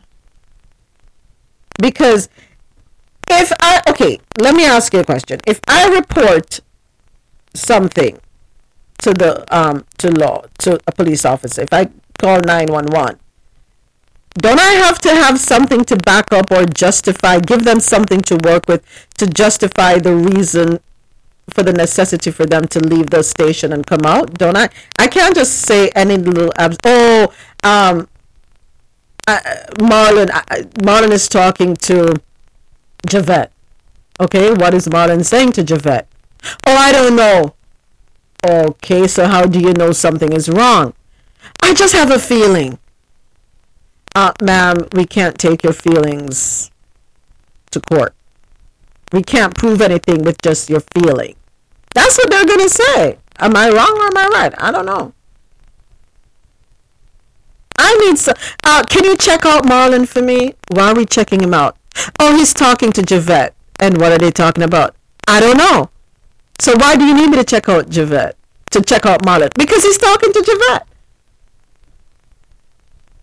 Okay, ma'am, there's not much I can do. I really don't know what you want me to do. Am I making sense? Because that's how it's that's what it sounds like to me in my head. And then I thought the goal of monitoring was to monitor them without you knowing. Right? So if they know that you're monitoring, they're going to move to another platform or find another way to talk to whoever they want to talk to. There are positives, but there are some drawbacks, and I think they need to go back to the drawing board with this one. Yeah. Not feeling it, uh, Snapchat. I'm not even a Snapchatter. Uh, I don't. I don't know, but not not working. Try again. Come again. So, could Starbucks be the new scammers of the world? I've, I've been trying to tell y'all. the lawsuit against Starbucks claims refreshers do not contain fruit. Well, one lawsuit claims that the franchise is finessing its customers by selling fruit drinks without actual fruit or with random fruits unrelated to the drink flavor. In a class action suit recently filed in a Manhattan federal court, a woman by the name of Joanne Kominis is looking to hold the Seattle based Java company accountable for deceiving its consumers. In the claim, the Astoria, Queens resident argues that Starbucks refresher drinks such as the mango dragon fruit lemonade, strawberry acai lemonade, and pineapple passion fruit lemonade do not contain mango, passion fruit, or acai. Per the complaint, the popular beverage line is mostly composed of grape juice concentrate, sugar, and water. Starbucks did indeed include some freeze dried fruit in the drinks, but not the ones after which the refreshers are named. Kominis claimed she learned of Starbucks's false advertising when she purchased the strawberry acai refresher and found there was no actual acai in it. Starbucks' website indicates that the drink is only accented, and let's put that word in quotations, with acai components. While Kominis' lawsuit does not specify potential damages, it does state that the amount of in controversy is more than $5 million. In a statement to the Post, Starbucks spokeswoman Megan Adams called the allegations inaccurate. We look forward to defending ourselves against these claims, Adams added. Lawsuits concerning missing ingredients in food are not uncommon. Subway is still battling a California lawsuit that claims the restaurant chain does not use actual tuna in their sandwiches. I thought they settled that one already. That came out like a year or two ago. That that Subway one. I was like, what the heck is it? If it's not tuna, what is it? Hmm. But um, I've been. How much? How much? How much money did you say, Mama? Five million dollars. Javette, Javette, listen, we need to sit down and put our heads together and find something to sue somebody for because we we're missing out. We, we're missing out on the bag. For real. We are missing out. I mean, we're going to be retiring in a couple of years. We need to make sure we are okay. Wow. Wow. I'm That's all I can wasting say time. Wow. I'm wasting time. I am seriously wasting time. Ooh, excuse me, I'm sneezing. My apologies. Go ahead, James. Good morning. I'm so sorry. Go right ahead. Morning, morning. Yeah, but I, I think what people don't realize, um, like these companies that, that they think about these stuff before they go ahead. Um, you know, the pros and the cons, like in, in terms of like, you know, they, they kind of see in the pipeline that there could be like a lawsuit coming. And I'm sure they sit down with their law team and, and decide whether whether or not they're going to go ahead. Because I don't know if you remember the, the, the McDonald's suit where someone was suing McDonald's for um, their burger, some burger that said 100% beef. Um, and when in the, in the midst of the lawsuit, like uh, McDonald's defense was not was that they didn't say that the beef contained 100% burger, but um, the the burger contained 100% beef, but the name of the company that makes it, what the name of the company is 100% beef. That's what that's what's the name the name of the company. So Ah. you know they they, they kind of finish it um, to to kind of use to their advantage, and they and I think they got away with it because the name of the company that did the burger was 100% beef, and the way they put on the package was like misleading. Like this beef, this burger contain 100% beef, and that's how they got away with it. So yeah, these companies are crooks. They sit down with their law team, and they, they, they decide what what they what you know is worth the risk or what is not. So yeah. Hmm. Wow. Okay. So they're prepared for it, James. It means nothing to them because people are gonna still buy Starbucks with their Burberry scarves and Gucci slides and Louis bags. They're still gonna get it, right? No big deal to them. Yeah, five million dollars is probably a drop in the bucket for Starbucks. No, nothing lost. So don't feel bad for them, right? Okay, well, do better, Starbucks. Do better. Is it me? I'm not hearing anything. No. No, it's me. It's me. I accidentally pressed the mute button. I do apologize. Thank you for saying that, Javette. Otherwise, I would be here talking and reading, and nobody's hearing me on Clubhouse. Yeah. Um, I'm not surprised. Starbucks doesn't really care. If you ask me, I think their products are overpriced, but who am I, right? People are buying it. I think it's all a hype. If you ask me, I've had their coffee, and uh, you can keep it. Yeah. Other places, in my opinion, have way better coffee. That's all I'm going to say on that matter. Yeah. Yeah, Blue Mountain or nothing. Huh? Say that again?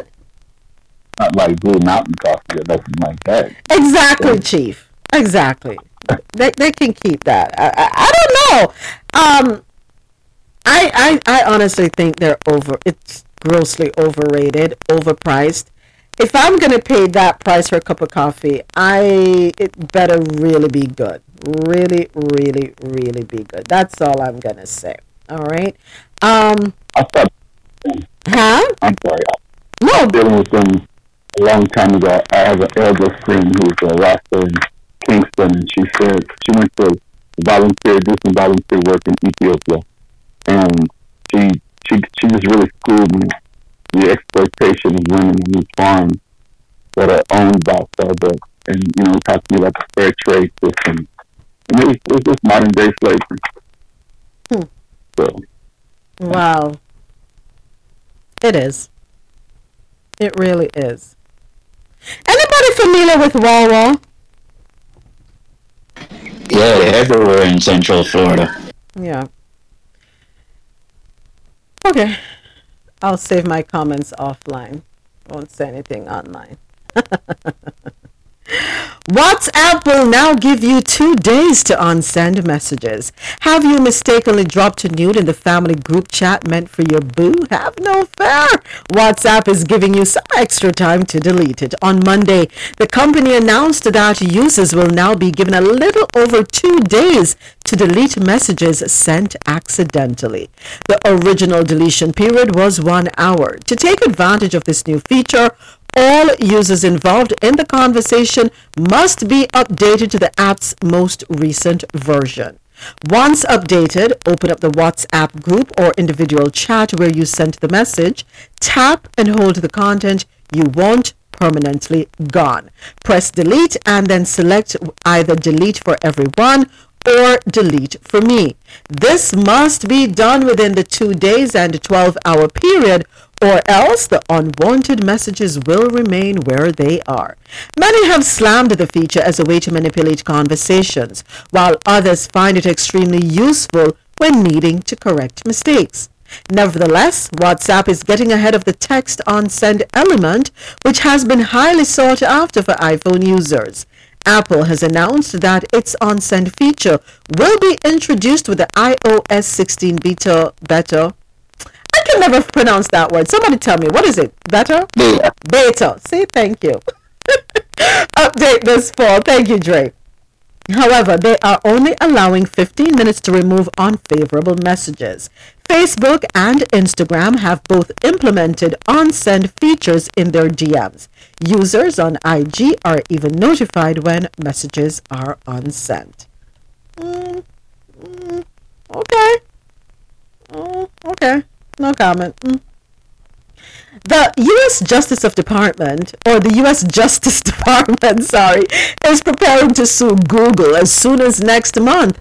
According to people familiar with the matter, capping years of work to build a case that the Alphabet Inc. unit illegally dominates the digital advertising market.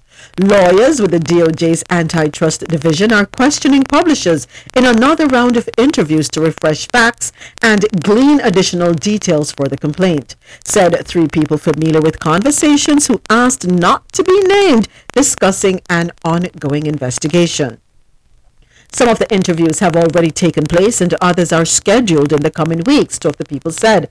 They build on previous interrogations conducted during an earlier stage of the long running investigation, the people said. An ad tech complaint, which Bloomberg had reported was in the works last year, would mark the DOJ's second case against Google following the government's 2020 lawsuit alleging the tech titan dominates the online search market in violation of antitrust laws. Still undecided is whether prosecutors will file the case in federal court in Washington, where the search case is pending, or in New York, where state attorneys general have their own antitrust case related to Google's ad tech business, the people said. The Justice Department declined to comment. Chipotle in New York City will have to pay their NYC workers $20 million for violating city labor laws. Chipotle Mexican Grill will pay $20 million to current and former workers at its New York City restaurants for violating city labor laws, Mayor Eric Adams announced on Tuesday. According to investigators, Chipotle's violations of the city's Fair Workweek law included failing to post work schedules 14 days in advance, pay a premium for schedule changes, and offer available shifts to current employees before hiring new employees. The settlement between the city and the California based fast food chain covers about 13,000 employees who worked at the chain's New York City outlets between 2017 and this year. It is the result of an investigation by the city's Department of Consumer and Worker Protection into complaints filed by 160 Chipotle workers and Local 32BJ of the Service Employees International Union, city officials said. Today's settlement with Chipotle is not only a victory for workers by securing up to $20 million in relief for approximately 13,000 workers, but also sends a strong message as the largest worker protection settlement in New York City history that we will not stand by when workers' rights are violated, Adams, a Democrat, said in a statement. Under the agreement, an hourly New York City Chipotle worker is eligible to receive $50 for each week worked between November 26, 2017 and April 30, 2022. Chipotle will also pay $1 million in civil penalties to the city. We're pleased to be able to resolve these issues and believe this settlement demonstrates Chipotle's commitment to providing opportunities for all our team members while also complying with the Fair Work Week law, Scott Boatwright, Chipotle's chief restaurant officer, said in a statement. Boatwright said the company has taken steps to improve compliance through measure, measures such as improved timekeeping technology and looks forward to continuing to promote the goals of predictable scheduling and access to work hours for those who want them. Ah, Chipotle, why did you do that? And I believe there are other companies that do that. I don't think they're the only one. But good for you, um, workers. Was 160 complaints that were filed. Good for you. 13,000 workers are going to benefit. Yeah. It's time y'all. These restaurant chains make money. They make money. Do the right thing.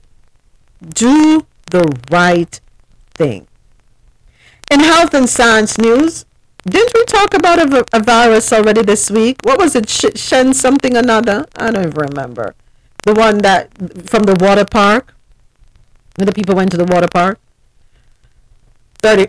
Okay, here we go with another one. Doctors in China detect new Langya virus. 35 people infected. Brace yourselves, it's another virus among us. Doctors in China have reported a newly detected virus. Langya virus has infected 35 people in two provinces in eastern China, Taiwan's Centers for Disease Control, CDC, confirmed. The virus, officially named Langya henipavirus LayV, is new, which means it has not infected humans before. However, the virus is in the Henipavirus family, in which two species have been previously identified, the Hendra virus and Nipah virus. The two often produce both severe and fatal illnesses among people, and as of right now, there are no vaccines or treatments. Henipavirus is classified as biosafety level 4 and have fatality rates between 40 and 75 percent, according to the data collected by the World Health Organization. Of the 35 patients who are infected with the Langya virus, none have died, and none have been serious cases, the Sun reported. Scientists in China reported that the patients were tested because they were febrile and their symptoms included fever, fatigue, a cough, loss of appetite, muscle pain, nausea, headache, and vomiting. The patients also had a history of contact with animals, the paper added. However, due to the cluster of cases, the virus may likely have passed between humans already. The paper said there was no close contact or common exposure history among the patients, which suggests that the infection in the human population may be sporadic. Contact tracing of nine patients with 15 close contact family members revealed no close contact LayV transmission.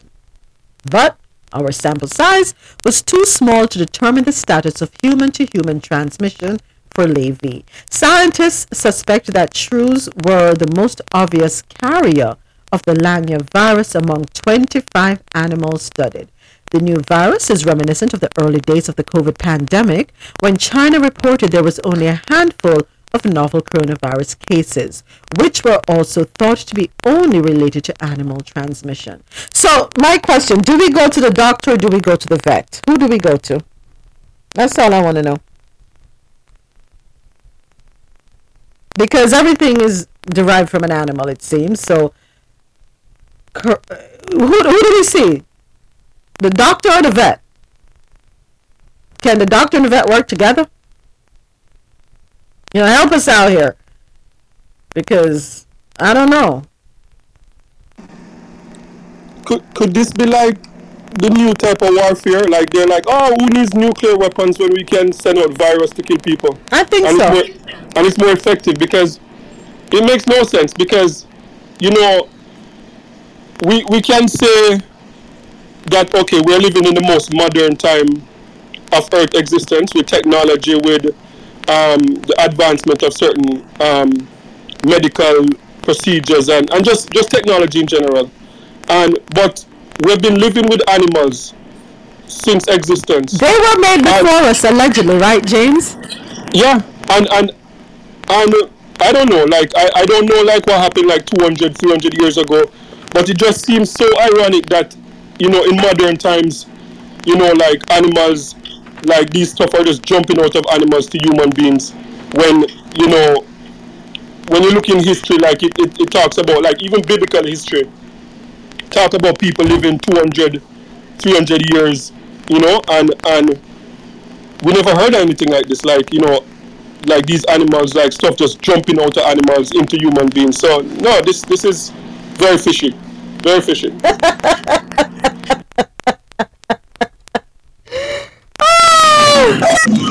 Yeah, but back in the day, did animals sleep in beds with people? Was animals, you know, carried around in purses and, and baby carriages? Yeah, remember, remember, like in, in certain parts, you, in, in certain parts, like people living in villages, and, and, and you could go outside and pet the monkey and do whatever, and and, and it started with monkey, as, as as far as people are saying, and like some of these, like like the, the, the mad cow disease and all that stuff, people are not sleeping with their cows, right? so, yeah, it, it, well, just, No, I, I think Moments had a story about that. Was it a cow or was it a horse? It was, it was some animal. I'm sorry. I need to learn to behave myself. Are y'all hear me? I hope y'all hear me. I, I pressed something. I know I just pressed something. I hope y'all still hear me. James. Yes, we hear you. I just need to know if we go to the doctor or we go to the vet. At this point, I just need to know who do we go to because, yeah. yeah, I, yeah. I, I think it's I think it's more it mostly have to do with science with, with, with human being messing around because even with, with the the mad cow thing, I remember a part of what they were saying is that on these massive farms, like in America and in in like um China, Mexico, Canada, they have like these massive farms with like thousands of of cows and like you come out sometimes and a cow would just fall and die. Um, and what what was reported is that some of these farmers not wanting to lose, um, you know, in terms of their, their, their investment, they would grind these cows up and feed them back to the other cows. You know, so stuff like that was reported. There, there's stuff reported like with some of the, the the stuff that was going around in chicken that they would get like a batch, like say like a million um, chicken would co- be contaminated, and they're looking at it as we can't throw away this million chicken, and they'll send it out still. So I think it's science. Like people are blaming the animals, but it's more human beings, right? Yeah, you're right. You're absolutely right. It's human influence. Because in most of these places, they have poor environmental controls, you know, so you got chemicals getting waterways and food, everything else, right? So so it's producing bacteria and chemicals. That's why in these plants, you got these animals being exposed to antibiotics and everything else. Like, why do you need a sick, sick things need antibiotics, right? So that means that most of what's being processed is sick and you're injecting with antibiotics, when people are turning around consuming those antibiotics, so the same as you talked about, you know, the, the things we haven't experienced in the past, look at what we're experiencing today that our ancestors didn't experience in the past as, as it relates to health. Like all the cancers and the viruses, you know, there's a multiplicity of them. We didn't, it, wouldn't, it wouldn't be affected like that in life. And then our animals, you know, animals were part of the process of creating longevity, you know, giving back to the earth, to whether through fertilizer or whatever else. Now you can't even trust the soil. At what point did we use to test our soil just to grow food? So you know that the contamination is coming from the sky, is being inserted into the earth, is being implanted into the animals, which is being fed to us. Even plant life. So even if you're a vegetarian, you're not safe, you know, at all. You're no, no more safe than people who eat meat. Because you're getting the same next to You know, you got people, who are dying on farms just, just through food. Growing, grow, those farmers, you know, I guess you could say modern day slave fields. You got these, these farmers, Hispanic or otherwise, who are just dying from disease from exposure to pesticides. You know. It, it, I'm tired. That's all I'm gonna say. I'm tired. I, you don't know anymore. And after that article we read about the the um, physicist who put up a used us took a what the, the chorizo and told us that was a something out in space. I don't believe anything anymore. That's where I am. I'm sorry. I, I, I don't know what to believe anymore. All I can say is we try our best to take care of ourselves the best way we can.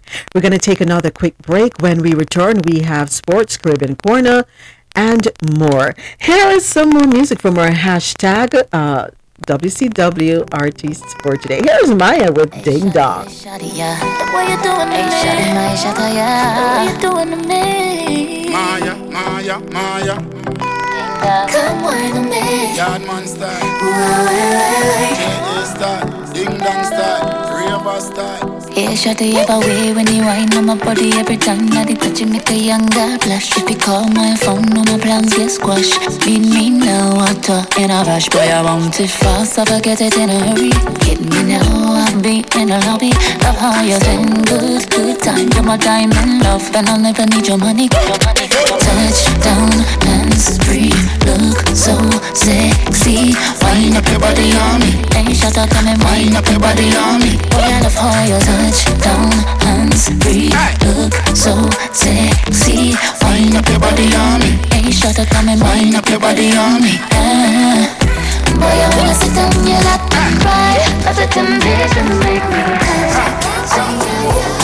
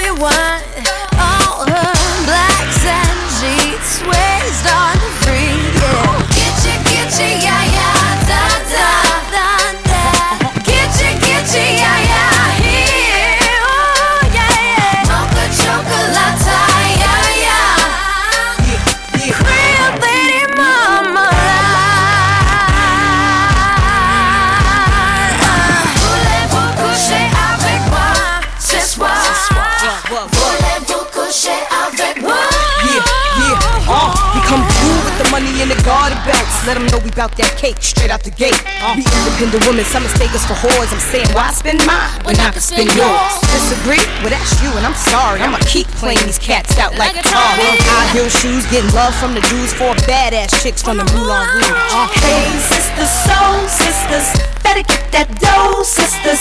we drink wine with diamonds in the glass by the case, the meaning of expensive taste. You wanna itchy, itchy, yeah, yeah. Come on, mocha chocolate. What? Rio Lady Mama. One more time, come on now.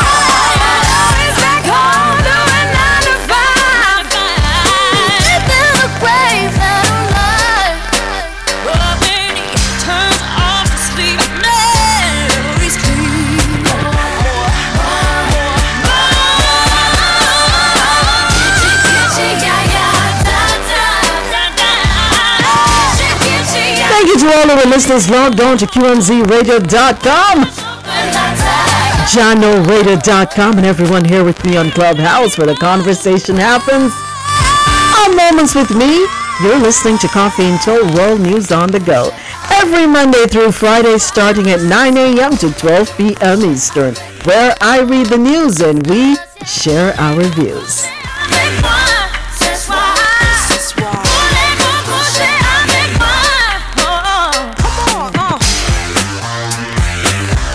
Up after this, it's sports news.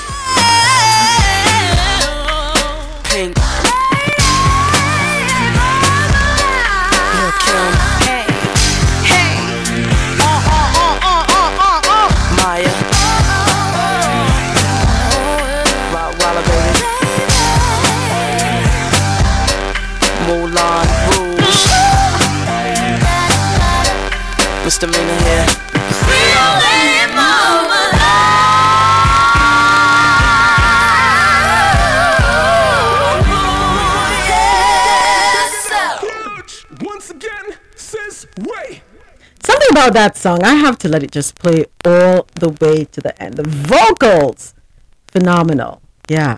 Mya, Pink, Christina Aguilera, and uh, Little Kim. When Little Kim, before Little Kim completely changed being Little Kim. That, that's all I must say. In sports news, former NFL star Marshawn Lynch arrested in Vegas for DUI. On Tuesday, Las Vegas police announced they arrested former NFL star running back Marshawn Lynch. According to a statement from police, they conducted a vehicle stop for suspected driver impairment. The statement said officers determined Lynch was impaired and then arrested the former NFL star. The LV, LVMPD, Las Vegas, oh no, I guess, yeah, conducted a vehicle stop at Fairfield Avenue and West Utah Avenue near Wyoming and Las Vegas Boulevard on a driver later identified as Marshawn Lynch for suspected driver impairment, a statement from the police said. Through the course of the investigation, officers determined that Lynch was impaired and conducted an arrest. Lynch was transported to the Las Vegas City Jail and booked for driving under the influence. No further details were provided. Lynch has had two previous run-ins with police that also involved the use of his vehicle while impaired, the Spun reported. Tennis star Serena Williams will play her last match at the U.S. Open. In the September 2022 Vogue cover story, the famed athlete, who is 40 years old, announced she's retiring from the sport after the annual tournament to focus on building her family. These days, if I have to choose between building my tennis resume and building my family, I choose the latter, she wrote. Williams wrote that she'd like to have another baby after her days as an athlete are over. In the last year, Alexis and I have been trying to have another child, and we recently got some information from my doctor that put my mind at ease and made me feel that whenever we're ready, we can add to our family, she explained. I definitely don't want to be pregnant again as an athlete. I need to be two feet into tennis or two feet out. Williams confirmed she would play at the U.S. Open in Queens later in the month, even though she admitted she had no idea if she'd win. Williams won her first match in over a year on Monday at the National Open in Toronto. Unfortunately, I was not ready to win Wimbledon this year, and I don't know if I'll be ready to win in New York, but I'm going to try. Having won 23 Grand Slam titles, that will be her final Grand Slam event. Williams acknowledged that she dreads life after her time on the courts at Flushing Meadows, despite her emphasis on her family's future. There is no happiness in this topic for me. I know it's not the usual thing to say, but I feel a great deal of pain, she shared. It's the hardest thing that I could ever imagine. I hate it. I hate that I have to be at this crossroads. I keep saying to myself, I wish it could be easy for me, but it's not. I'm torn. I don't want it to be over, but at the same time, I'm ready for what's next. I say, yeah, you have to know when it's time to step away, and I'm glad that, you know, she's using family as the perfect crutch for the reason to step away, but um, it's good to leave on a high note, right? And I, I, I, kind of like her honesty with her saying um, she doesn't know she'll win. She doesn't know. And I can appreciate that. She's not going to act as though, oh my God, I have to win. You know, I'm not, yeah, nobody can beat me. There's some humility in that statement. All right. So we support you. We applaud you. You opened up doors for many um, black tennis players who felt inhibited, who felt as though there was no place for them because it was dominated by the whites. And she showed, even though she's not the first, or she and her sister were not the first to come to stardom, but it's they somehow propelled the entire platform. All right. Thank you. I know someone opened up their mic. Go right ahead. Yeah, and, and plus she's the goat, so, you know. So that that's you know you know you step down when you know like I don't think I'm not sure if anyone will achieve what you know she's been able to achieve. So so that's good, you know. Um, yeah, and it's you know I know I know she she's talking about it in Toronto a lot, and a lot of the media is taking pride that oh like she's doing it in Toronto, but yeah she's she's the goat and she's she's amazing, you know. So yeah, good luck with her and her family. So, Yeah. yeah. Full support all the way, all the way. I yeah, can't take anything from her. Um, kudos to her dad who had the vision. Right? What's his name? Um, oh my gosh, his first name slipped to me. But kudos to him. He was determined that they would have a better opportunity. And the only way for them to have that better opportunity was to create the opportunity. Something that we all have to learn, right? Um, to create opportunities. Don't be afraid to push the envelope because you never know who's watching. And understand that in pushing the envelope and paving ways and, you know, taking that bulldozer and creating your own road, you're also showing others that, hey, listen, you can do whatever it is that you set your heart to and set your mind on, right? Yeah. Time for Caribbean Corner.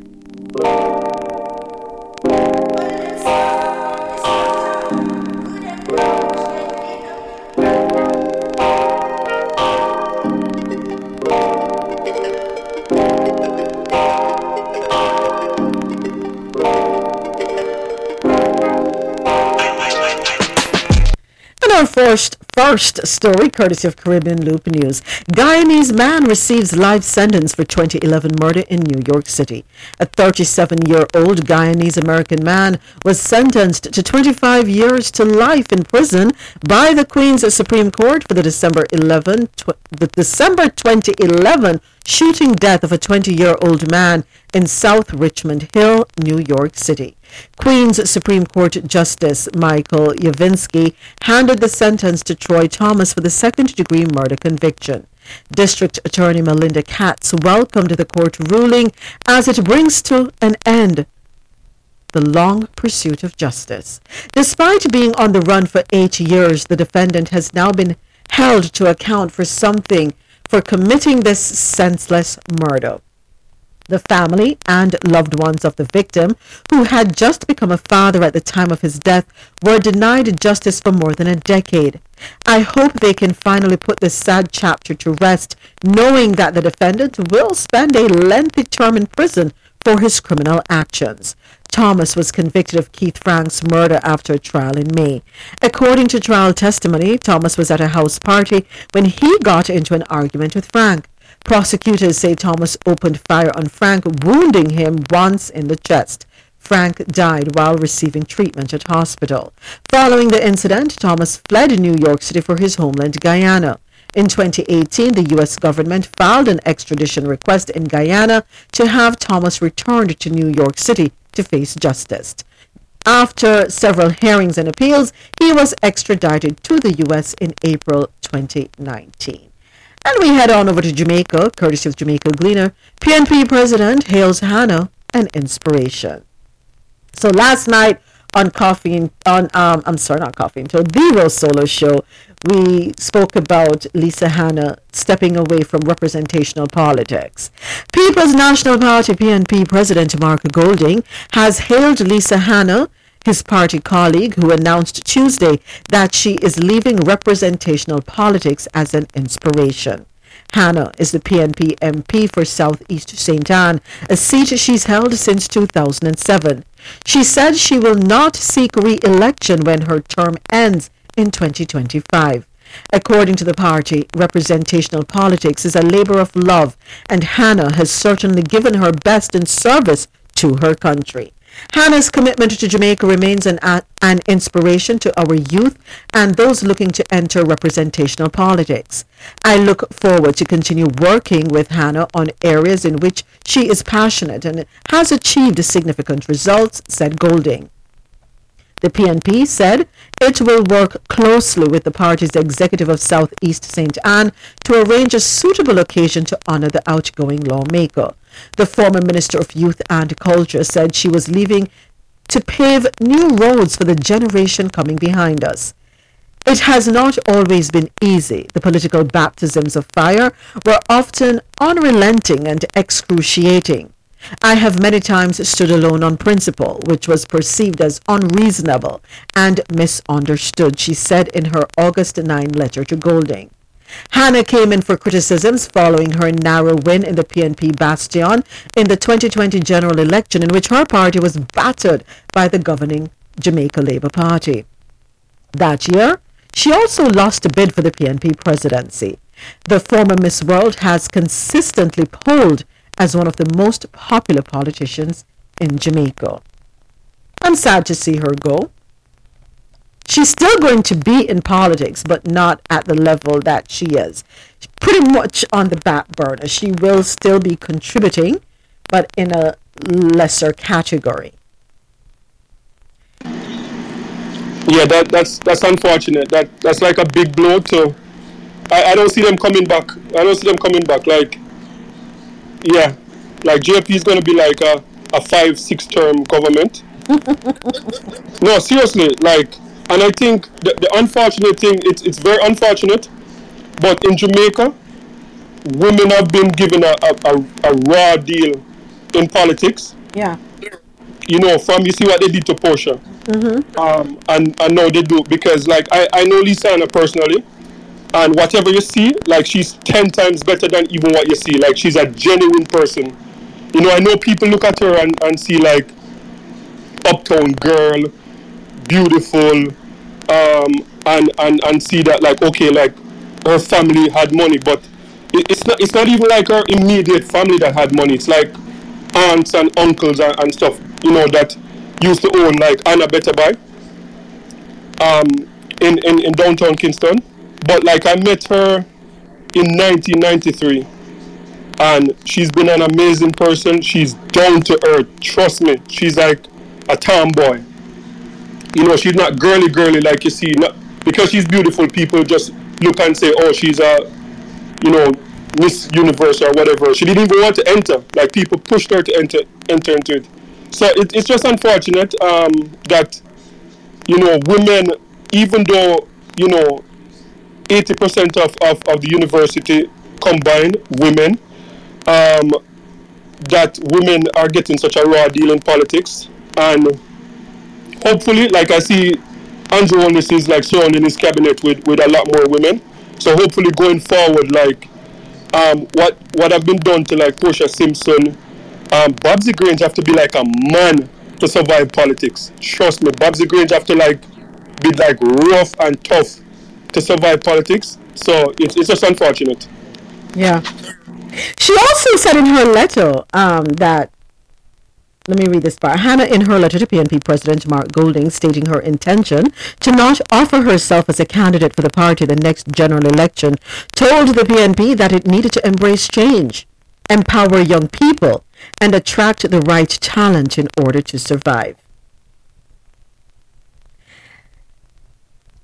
What from the article that was read last night, I will say, and this one, I'm going to say what I said last night. What I'm gathering is that my takeaway is that the PNP needs to wake up. Come to terms with it that times are changing. And with the times changing, we have to change our outlook. We cannot have the same antique train of thought and expect to um, succeed. Can't do that. But I also want to hone in on what she said that oftentimes she has had to stand alone on principle. That's a very profound statement. She has put the entire political landscape on blast right there. Time for everybody in politics to take a look at themselves in the mirror, acknowledge their faults, their flaws, and make a concerted effort to turn the tide, to step up and do what's right for the people, not what's right for them and their personal agendas. She said it has not always been easy. The political baptisms of fire were often unrelenting and excruciating. And yes, you said she's a very down to earth person. I do know her. She's a very down to earth person. Uh, you catch her at home, she is in t shirt and chats. That's who she is. She is a person, she's a human being. Yeah. Um, I'm really sad to see her go. Yeah, and and to add to it, like as I said, I know her personally, and she's like one of the strongest person I know. And for her to be walking away, because trust me, she don't want to walk away. For her to be walking away, like there are things that's going on that the public don't have information about. For her to be walk, because I, I remember, I think it was about the year 2000 or so, when her separation with Panton. Um, you know that young rising star for, for the JLP. Yeah, I know him. Um, yeah, so when they separated, like at that time we were very close friends, and sometime I would see her and we'd sit down and talk, and like I honestly felt that she was going to lose her mind at that point because you know this one thing that Jamaicans have to do better at is embracing generational success. So you see the same way we treat the Marleys, the same way now they're treating Vybz Kartel kids, like you know that's how they treat her. Because they look at her as yeah they embrace you when you win um, and represent Jamaica to the world, but then after that like the, the things that they put her through when she was going through the separation, like trust me like that woman was going to lose her mind, and the fact that she can survive, and even though at the time there was no social media but she was getting bullied left, right, and center. So for her to be stepping down now, something deep is going on because, as I said, this woman is a strong woman. It's not like a pushover, and I believe that um, I what's his name need to step down in the best interest of the party and do what Bruce Golding was able to do: fight off the dinosaurs and say, look, this is where the world is heading. Obama, Justin Trudeau, um, what's her name in, in New Zealand? Um, the new leader in the Caribbean, um, I think Guyana or, or wherever, youth, this is where the world is going. If you're over 65, just just step down and, and, and, and be an advisor to to to um, and give these young people a chance. And that's what I think. You know, they're pulling her left, right, and center in the party, and there's a lot of stuff that we're not hearing. She, she also, in her letter, here's another fragment that I'm going to give you, James. I have always been a champion of change and having the courage to do what's right, even when it's not expedient or self serving, as I believe courage has an obligation to pave new roads for the generation coming behind us. As such, I have recently decided to conclude my current journey in representational politics at the end of this term. So if we're reading between the lines, you can tell that there is a lot that's going on behind the scenes. But she's being very dip- diplomatic. She's maintaining diplomacy, and she is not gonna put the. She's not gonna air the dirty laundry, if you want a better term, right? Um, yeah. And sometimes you can only fight so much. You can only fight so much. You really can. And politics is not easy. It's not an easy platform for any woman because I don't know what it is. And I need somebody to explain to me. And only a man can explain to me.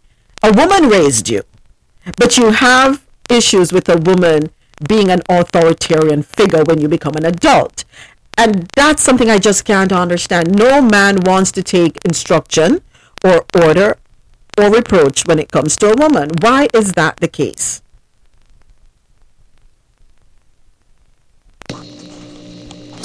I could just chime in here a moment. Good Yes, morning. Fabian. Good morning. Good morning. Well, I will miss uh, Miss Hanna. Uh, she has been the most outspoken, I believe, uh, uh, female politician in a while on a consistent basis, not just here and there. She has stood up to a largely male um, uh, based uh, politics in Jamaica, and that is not easy to do. She has fought the fight. She has shattered some glass ceilings in the process, and uh, she's obviously under some some pressure. Um, you know, there's one thing to be a trailblazer, but if you are not getting the support, uh, it is it is a tough road to hoe.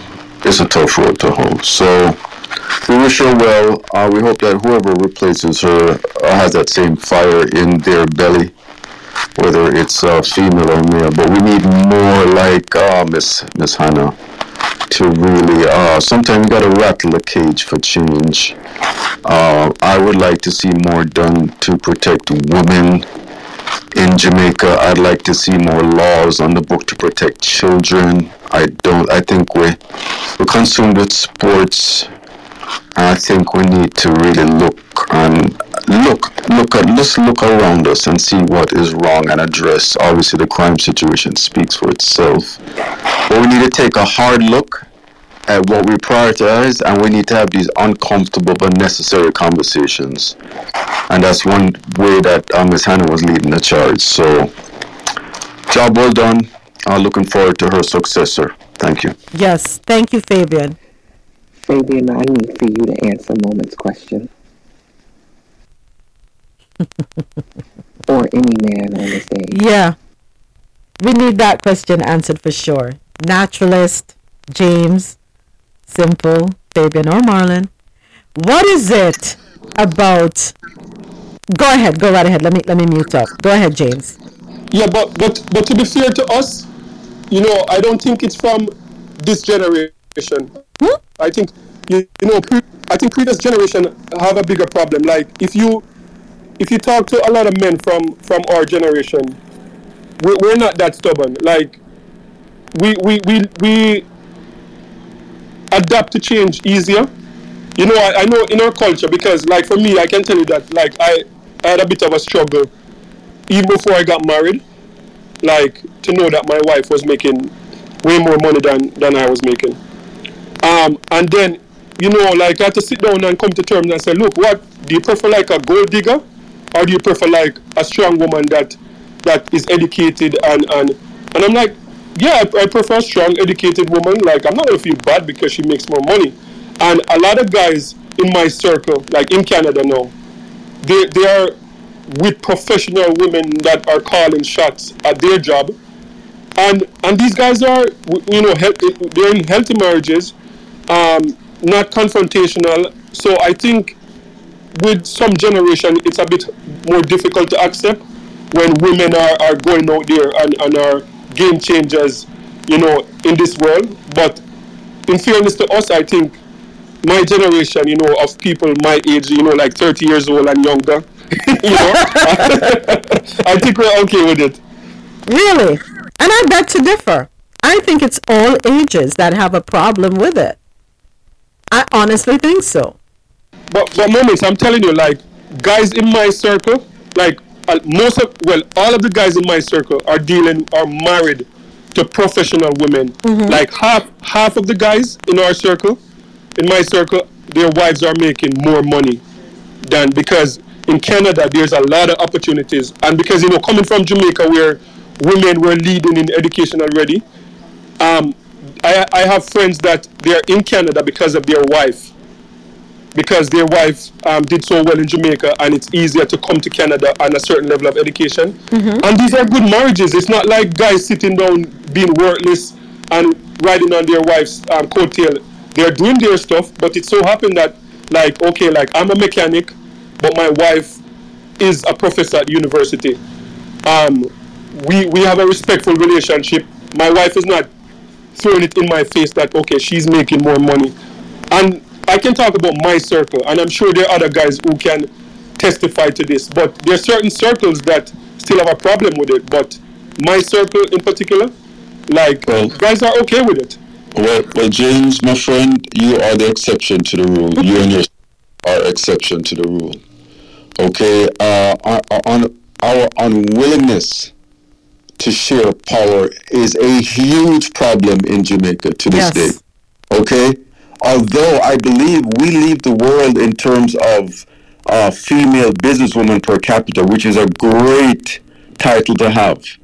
But when it comes to women making decisions and allowed to make decisions, and men supporting women to enact change, that's a different story altogether.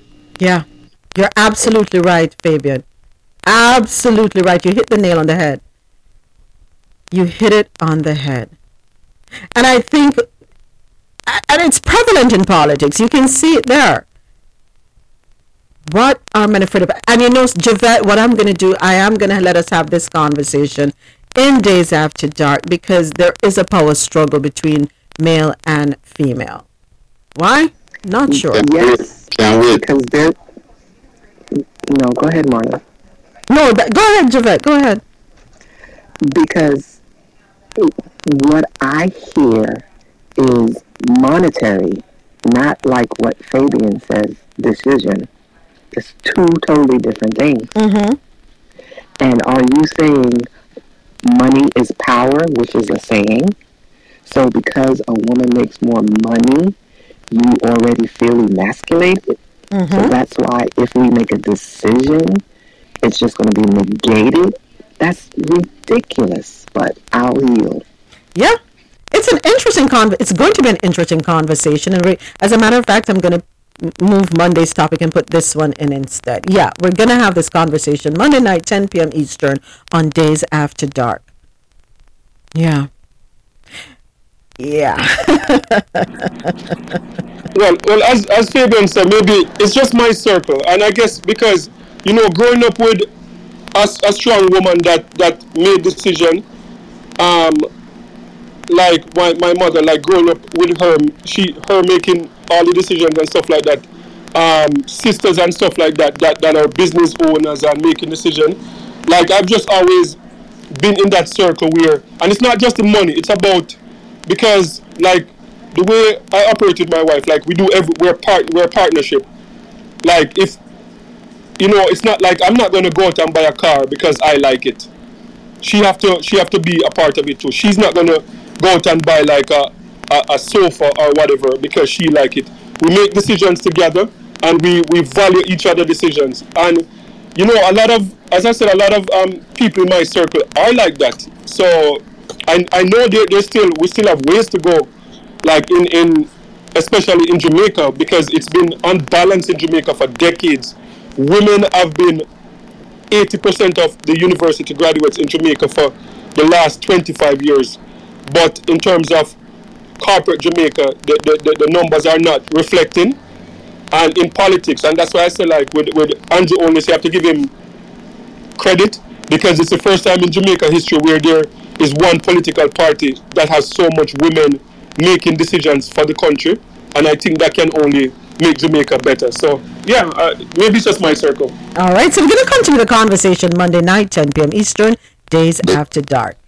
Well, I like to decide, but a lot of these guys, they don't want another mother. They've been to a stage with their mom before, and they figure their mom is out the picture, so they don't want another woman ruling them and tell them what to do. That's the bottom line. All right. Interesting perspective. Hey, this is going to be a good one. so definitely tune in Monday night at 10 p.m. Our next story, courtesy of the Jamaica Observer. Government faces more questions on cost of Kamina's failed SG bid. Did I say something yesterday? Huh. All right then. One civil society advocacy group is questioning the government's claims of transparency and accountability in the expenditure information which it furnished regarding public money spent on Kamina Johnson Smith's failed campaign for Commonwealth Secretary General and the delegation to the Commonwealth Heads of Government meeting, CHOGM, in Kigali, Rwanda in July. Executive Director of Jamaica Accountability Meter Portal, Jeanette A. Calder, has argued that the information provided by the government does not meet the threshold of transparency for the public who have covered the costs for the campaign. And I deliberately read it like that. Citizens want to know what additional and unbudgeted expenses did they have to fund to support Mrs. Johnson Smith's bid for a job as Commonwealth Secretary General. Despite the pledge to provide same, there is no such information in the official release. Speaking with the Jamaica Observer on Tuesday, Calder pointed out that on June 6 in a radio interview, the Minister of Information, Robert Morgan, had indicated that there are costs that have been incurred separate from her duties as the Foreign Affairs Minister, and referencing a trip to Africa that was not about her regular duties, said if she was going to be a successful candidate, there was a need to engage with heads on the African continent. Calder said the minister also advised that the Office of the Prime Minister was also supporting Johnson Smith through the communications unit. Calder said the Prime Minister's release indicated that Minister Johnson Smith had made strategic use of the opportunities offered in pending official engagements to carry out lobbying activities, but argued that if Jamaica is to be properly advised of what funds were spent on the campaign, the release cannot conflate those spent for planned ministerial duties. That is obfuscation. She contended that any standard of accountability would require that the government disaggregate the $18.26 million it said was spent on Johnson Smith's air and ground travel, meals, and accommodation to allow for adequate public scrutiny so that concerned citizens can be satisfied with how their taxes were spent and if value was received. At a minimum, Jamaica turning 60 should mean more than transparency by edict. In a release late Sunday, the OPM said Johnson Smith's campaign was efficiently conducted and utilized the existing channels and resources, including already established travel plans and engagements. This significantly minimized additional and direct expenditure from the budget for campaign. Just over $43.9 million was spent in total, including $18.2 million on activities around Johnson Smith's candidacy and 25.7 among the OPM, the Minister of Foreign Affairs, Tourism, on delegation costs for attendance. Earlier this week, opposition spokesman and finance Julian Robinson insisted that Prime Minister Andrew Holness is still expected to answer these questions. He, Robinson, tabled in Parliament several weeks ago, asking for specifics about spending on Johnson Smith's campaign and the delegation to CHOGM. I asked for it yesterday. I asked for it. I asked for the breakdown. So I'm not the only one thinking like that. Because in my opinion, I think $43.9 million is a little over the top. And I'm not saying that money doesn't need to be spent in the campaigning. I'm not saying that at all. Nor am I saying that money doesn't need to be spent to, to go to Kigali. But I want to break down because $43.9 million overall seems a little excessive to me. Just to me, my humble opinion. It's taxpayers' money. And we demand transparency as it relates to its spending. A complete breakdown. A complete breakdown. And I'm asking for it not just to be facetious or inquisitive or being ridiculous, but when you think that there are people in civil service, the police force, teachers, nurses, people that work in the tax offices, who are crying out saying that they're not being sufficiently paid. They're not being paid a livable income. but we can find $43.9 million. So I need them to justify every penny for me. That's all I'm asking. And I don't think I'm being ridiculous. When you are in a position of public office and you're benefiting from the t- dollars of taxpayers, I think we are well within our right to ask you how you're spending our money. That's it. I don't know if I'm being unreasonable. If I am, oh well. Firefighters have finally overcome what officials described as the worst fire in Cuba's history that blazed over five days and destroyed 40% of the Caribbean island's main fuel storage facility and caused enormous power outages. Matanzas is Cuba's largest port for receiving crude oil and fuel imports. Oil and diesel stored in 10 huge tanks at the port are mainly used to generate electricity on the island. The fire broke out when lightning struck a fuel storage tank on Friday evening.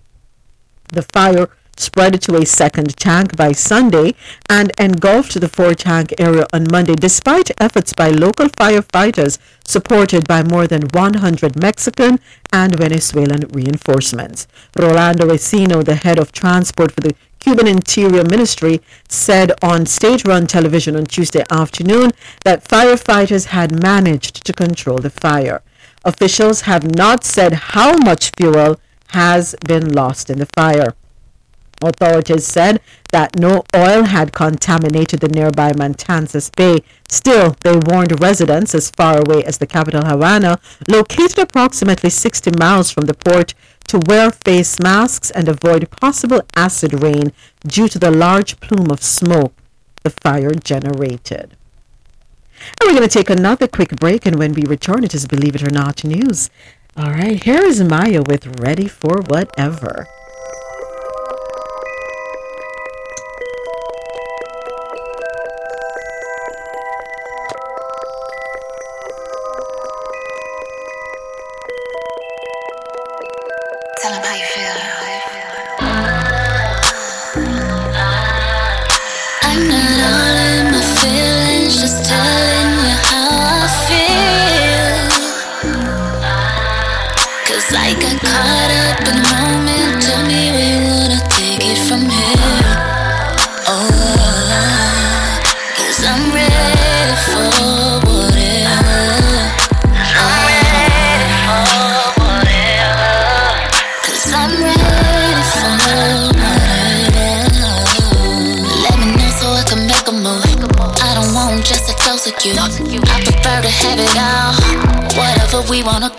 It. I ain't worried about no other. Fell in love with me before the bridges. It's cold when we're together. Me and you don't get no better.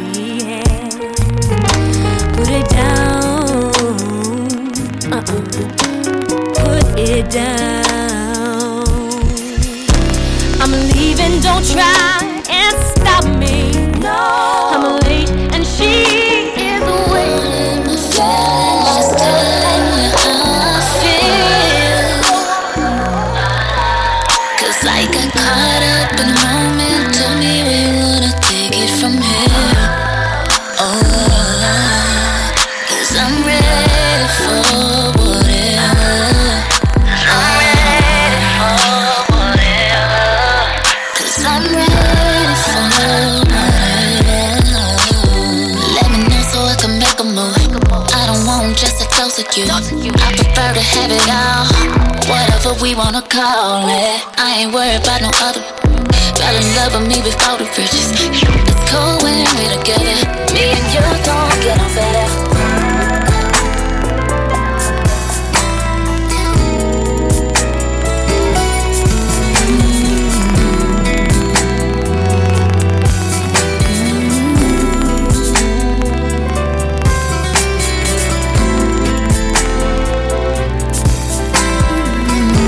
All our listeners logged on to QMZRadio.com, the Quality Music Zone, JahknoRadio.com, and everyone here with me on Clubhouse where the conversation happens. On Moments with Mi, you're listening to Coffee in Toe World News on the Go every Monday through Friday starting at 9 a.m. to 12 p.m. Eastern, where I read the news and we share our views. It is hashtag WCW Woman Crush Wednesday, and today we are crushing on Tamia, Ashanti, and Mya.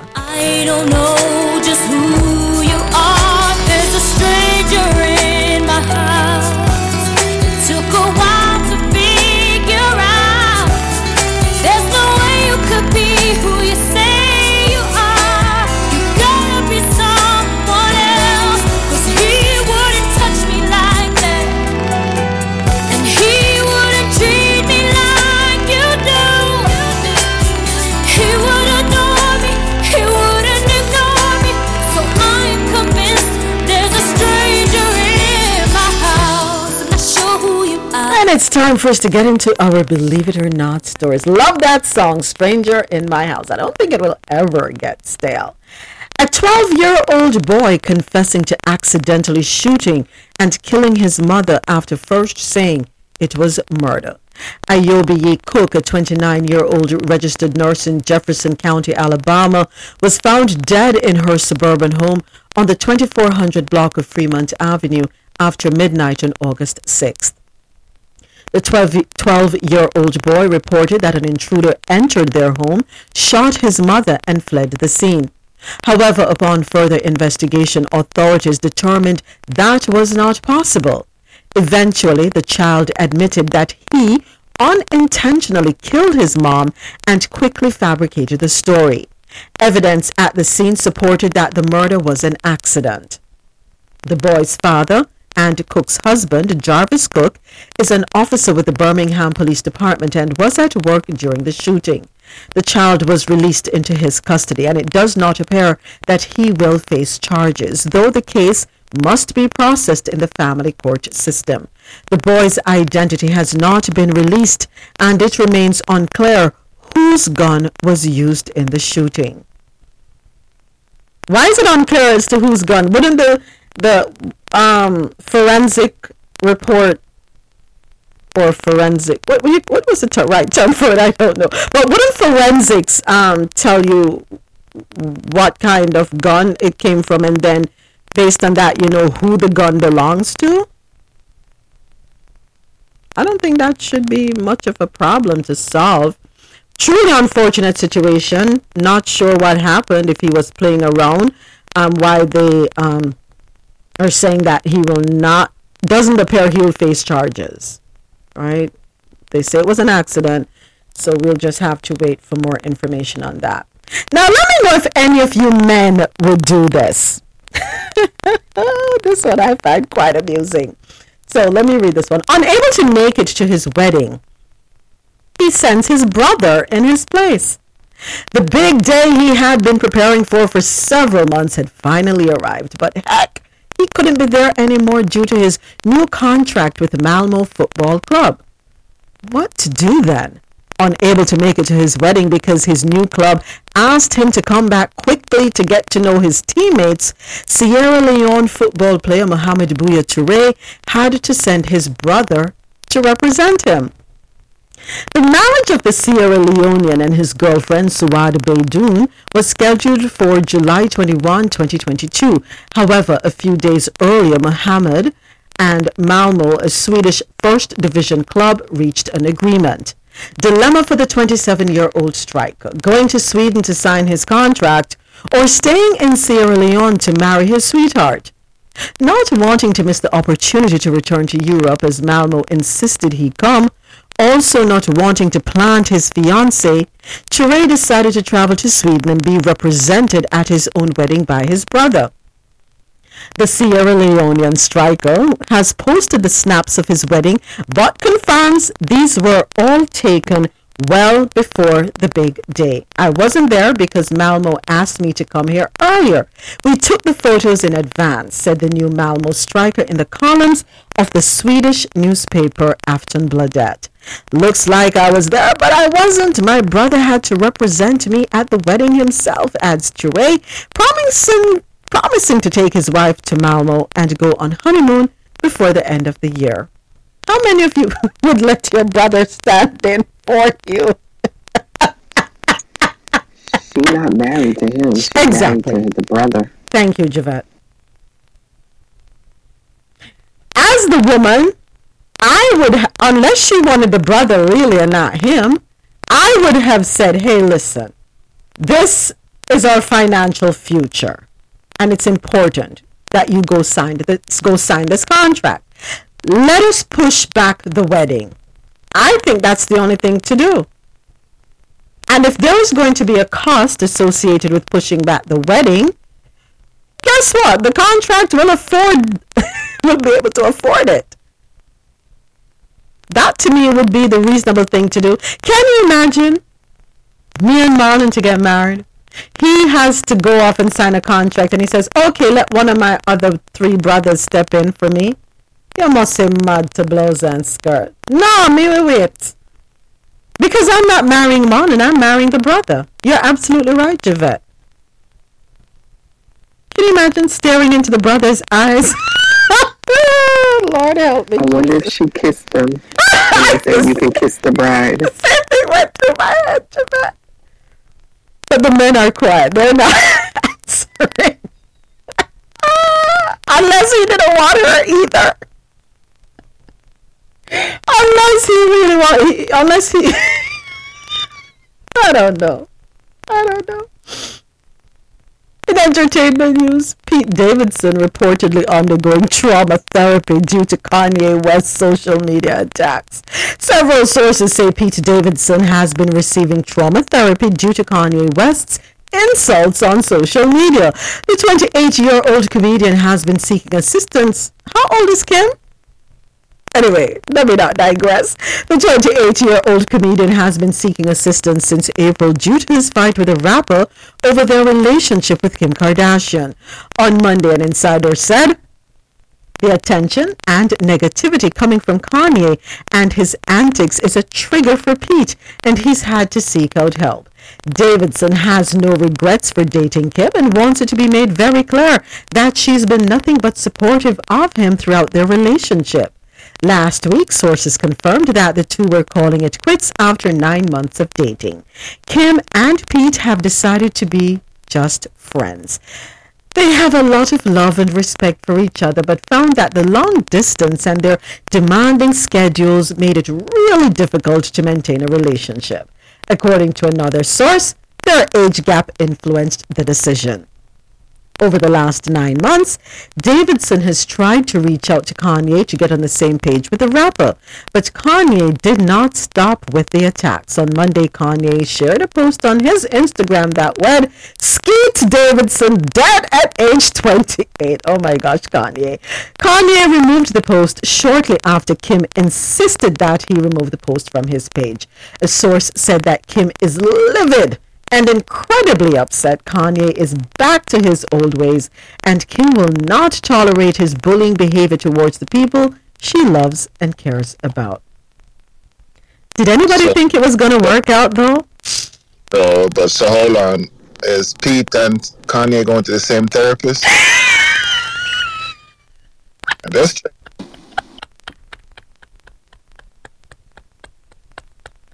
Marlon, have several seats. Have you taken a good look at Pete Skeet? Skeet Pete, whatever. I don't know what his name is. Have you ever taken a good look at Davidson? He looks like he's strung out on something. I don't know. he did date some nice looking woman in his in his Rolodex. So I don't know why. Who, Skeet? I mean Pete? Yes, Pete. He been he, he did some. If you check, he did some nice looking women. So I, I don't know. What the hell they see on him? I could not even pick fleas off my dog. I'm sorry. He's doing something.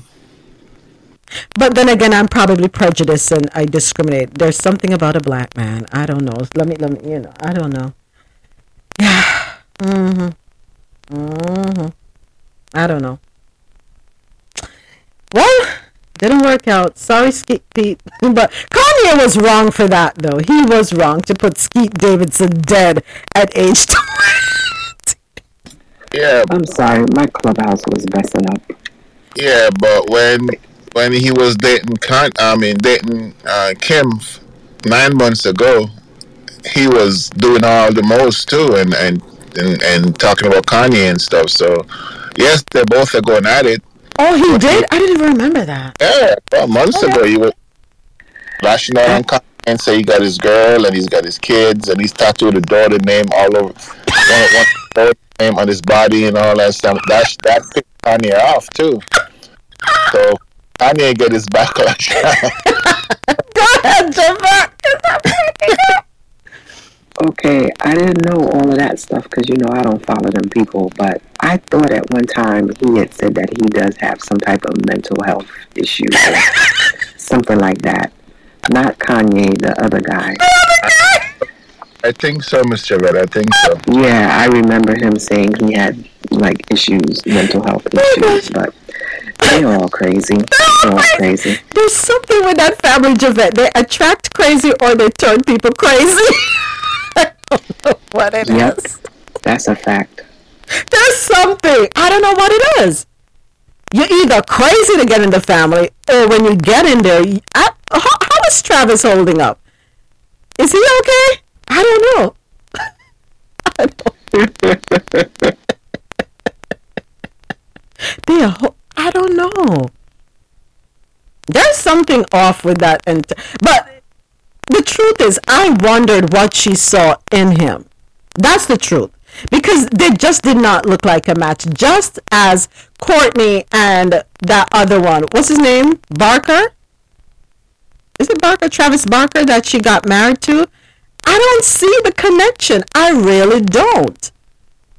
And it's not that I'm saying that the men are not good enough for the women. That's not what I'm saying because it could very well be that the men are too good for these women, right? I'm not saying that, but they just don't match up to me.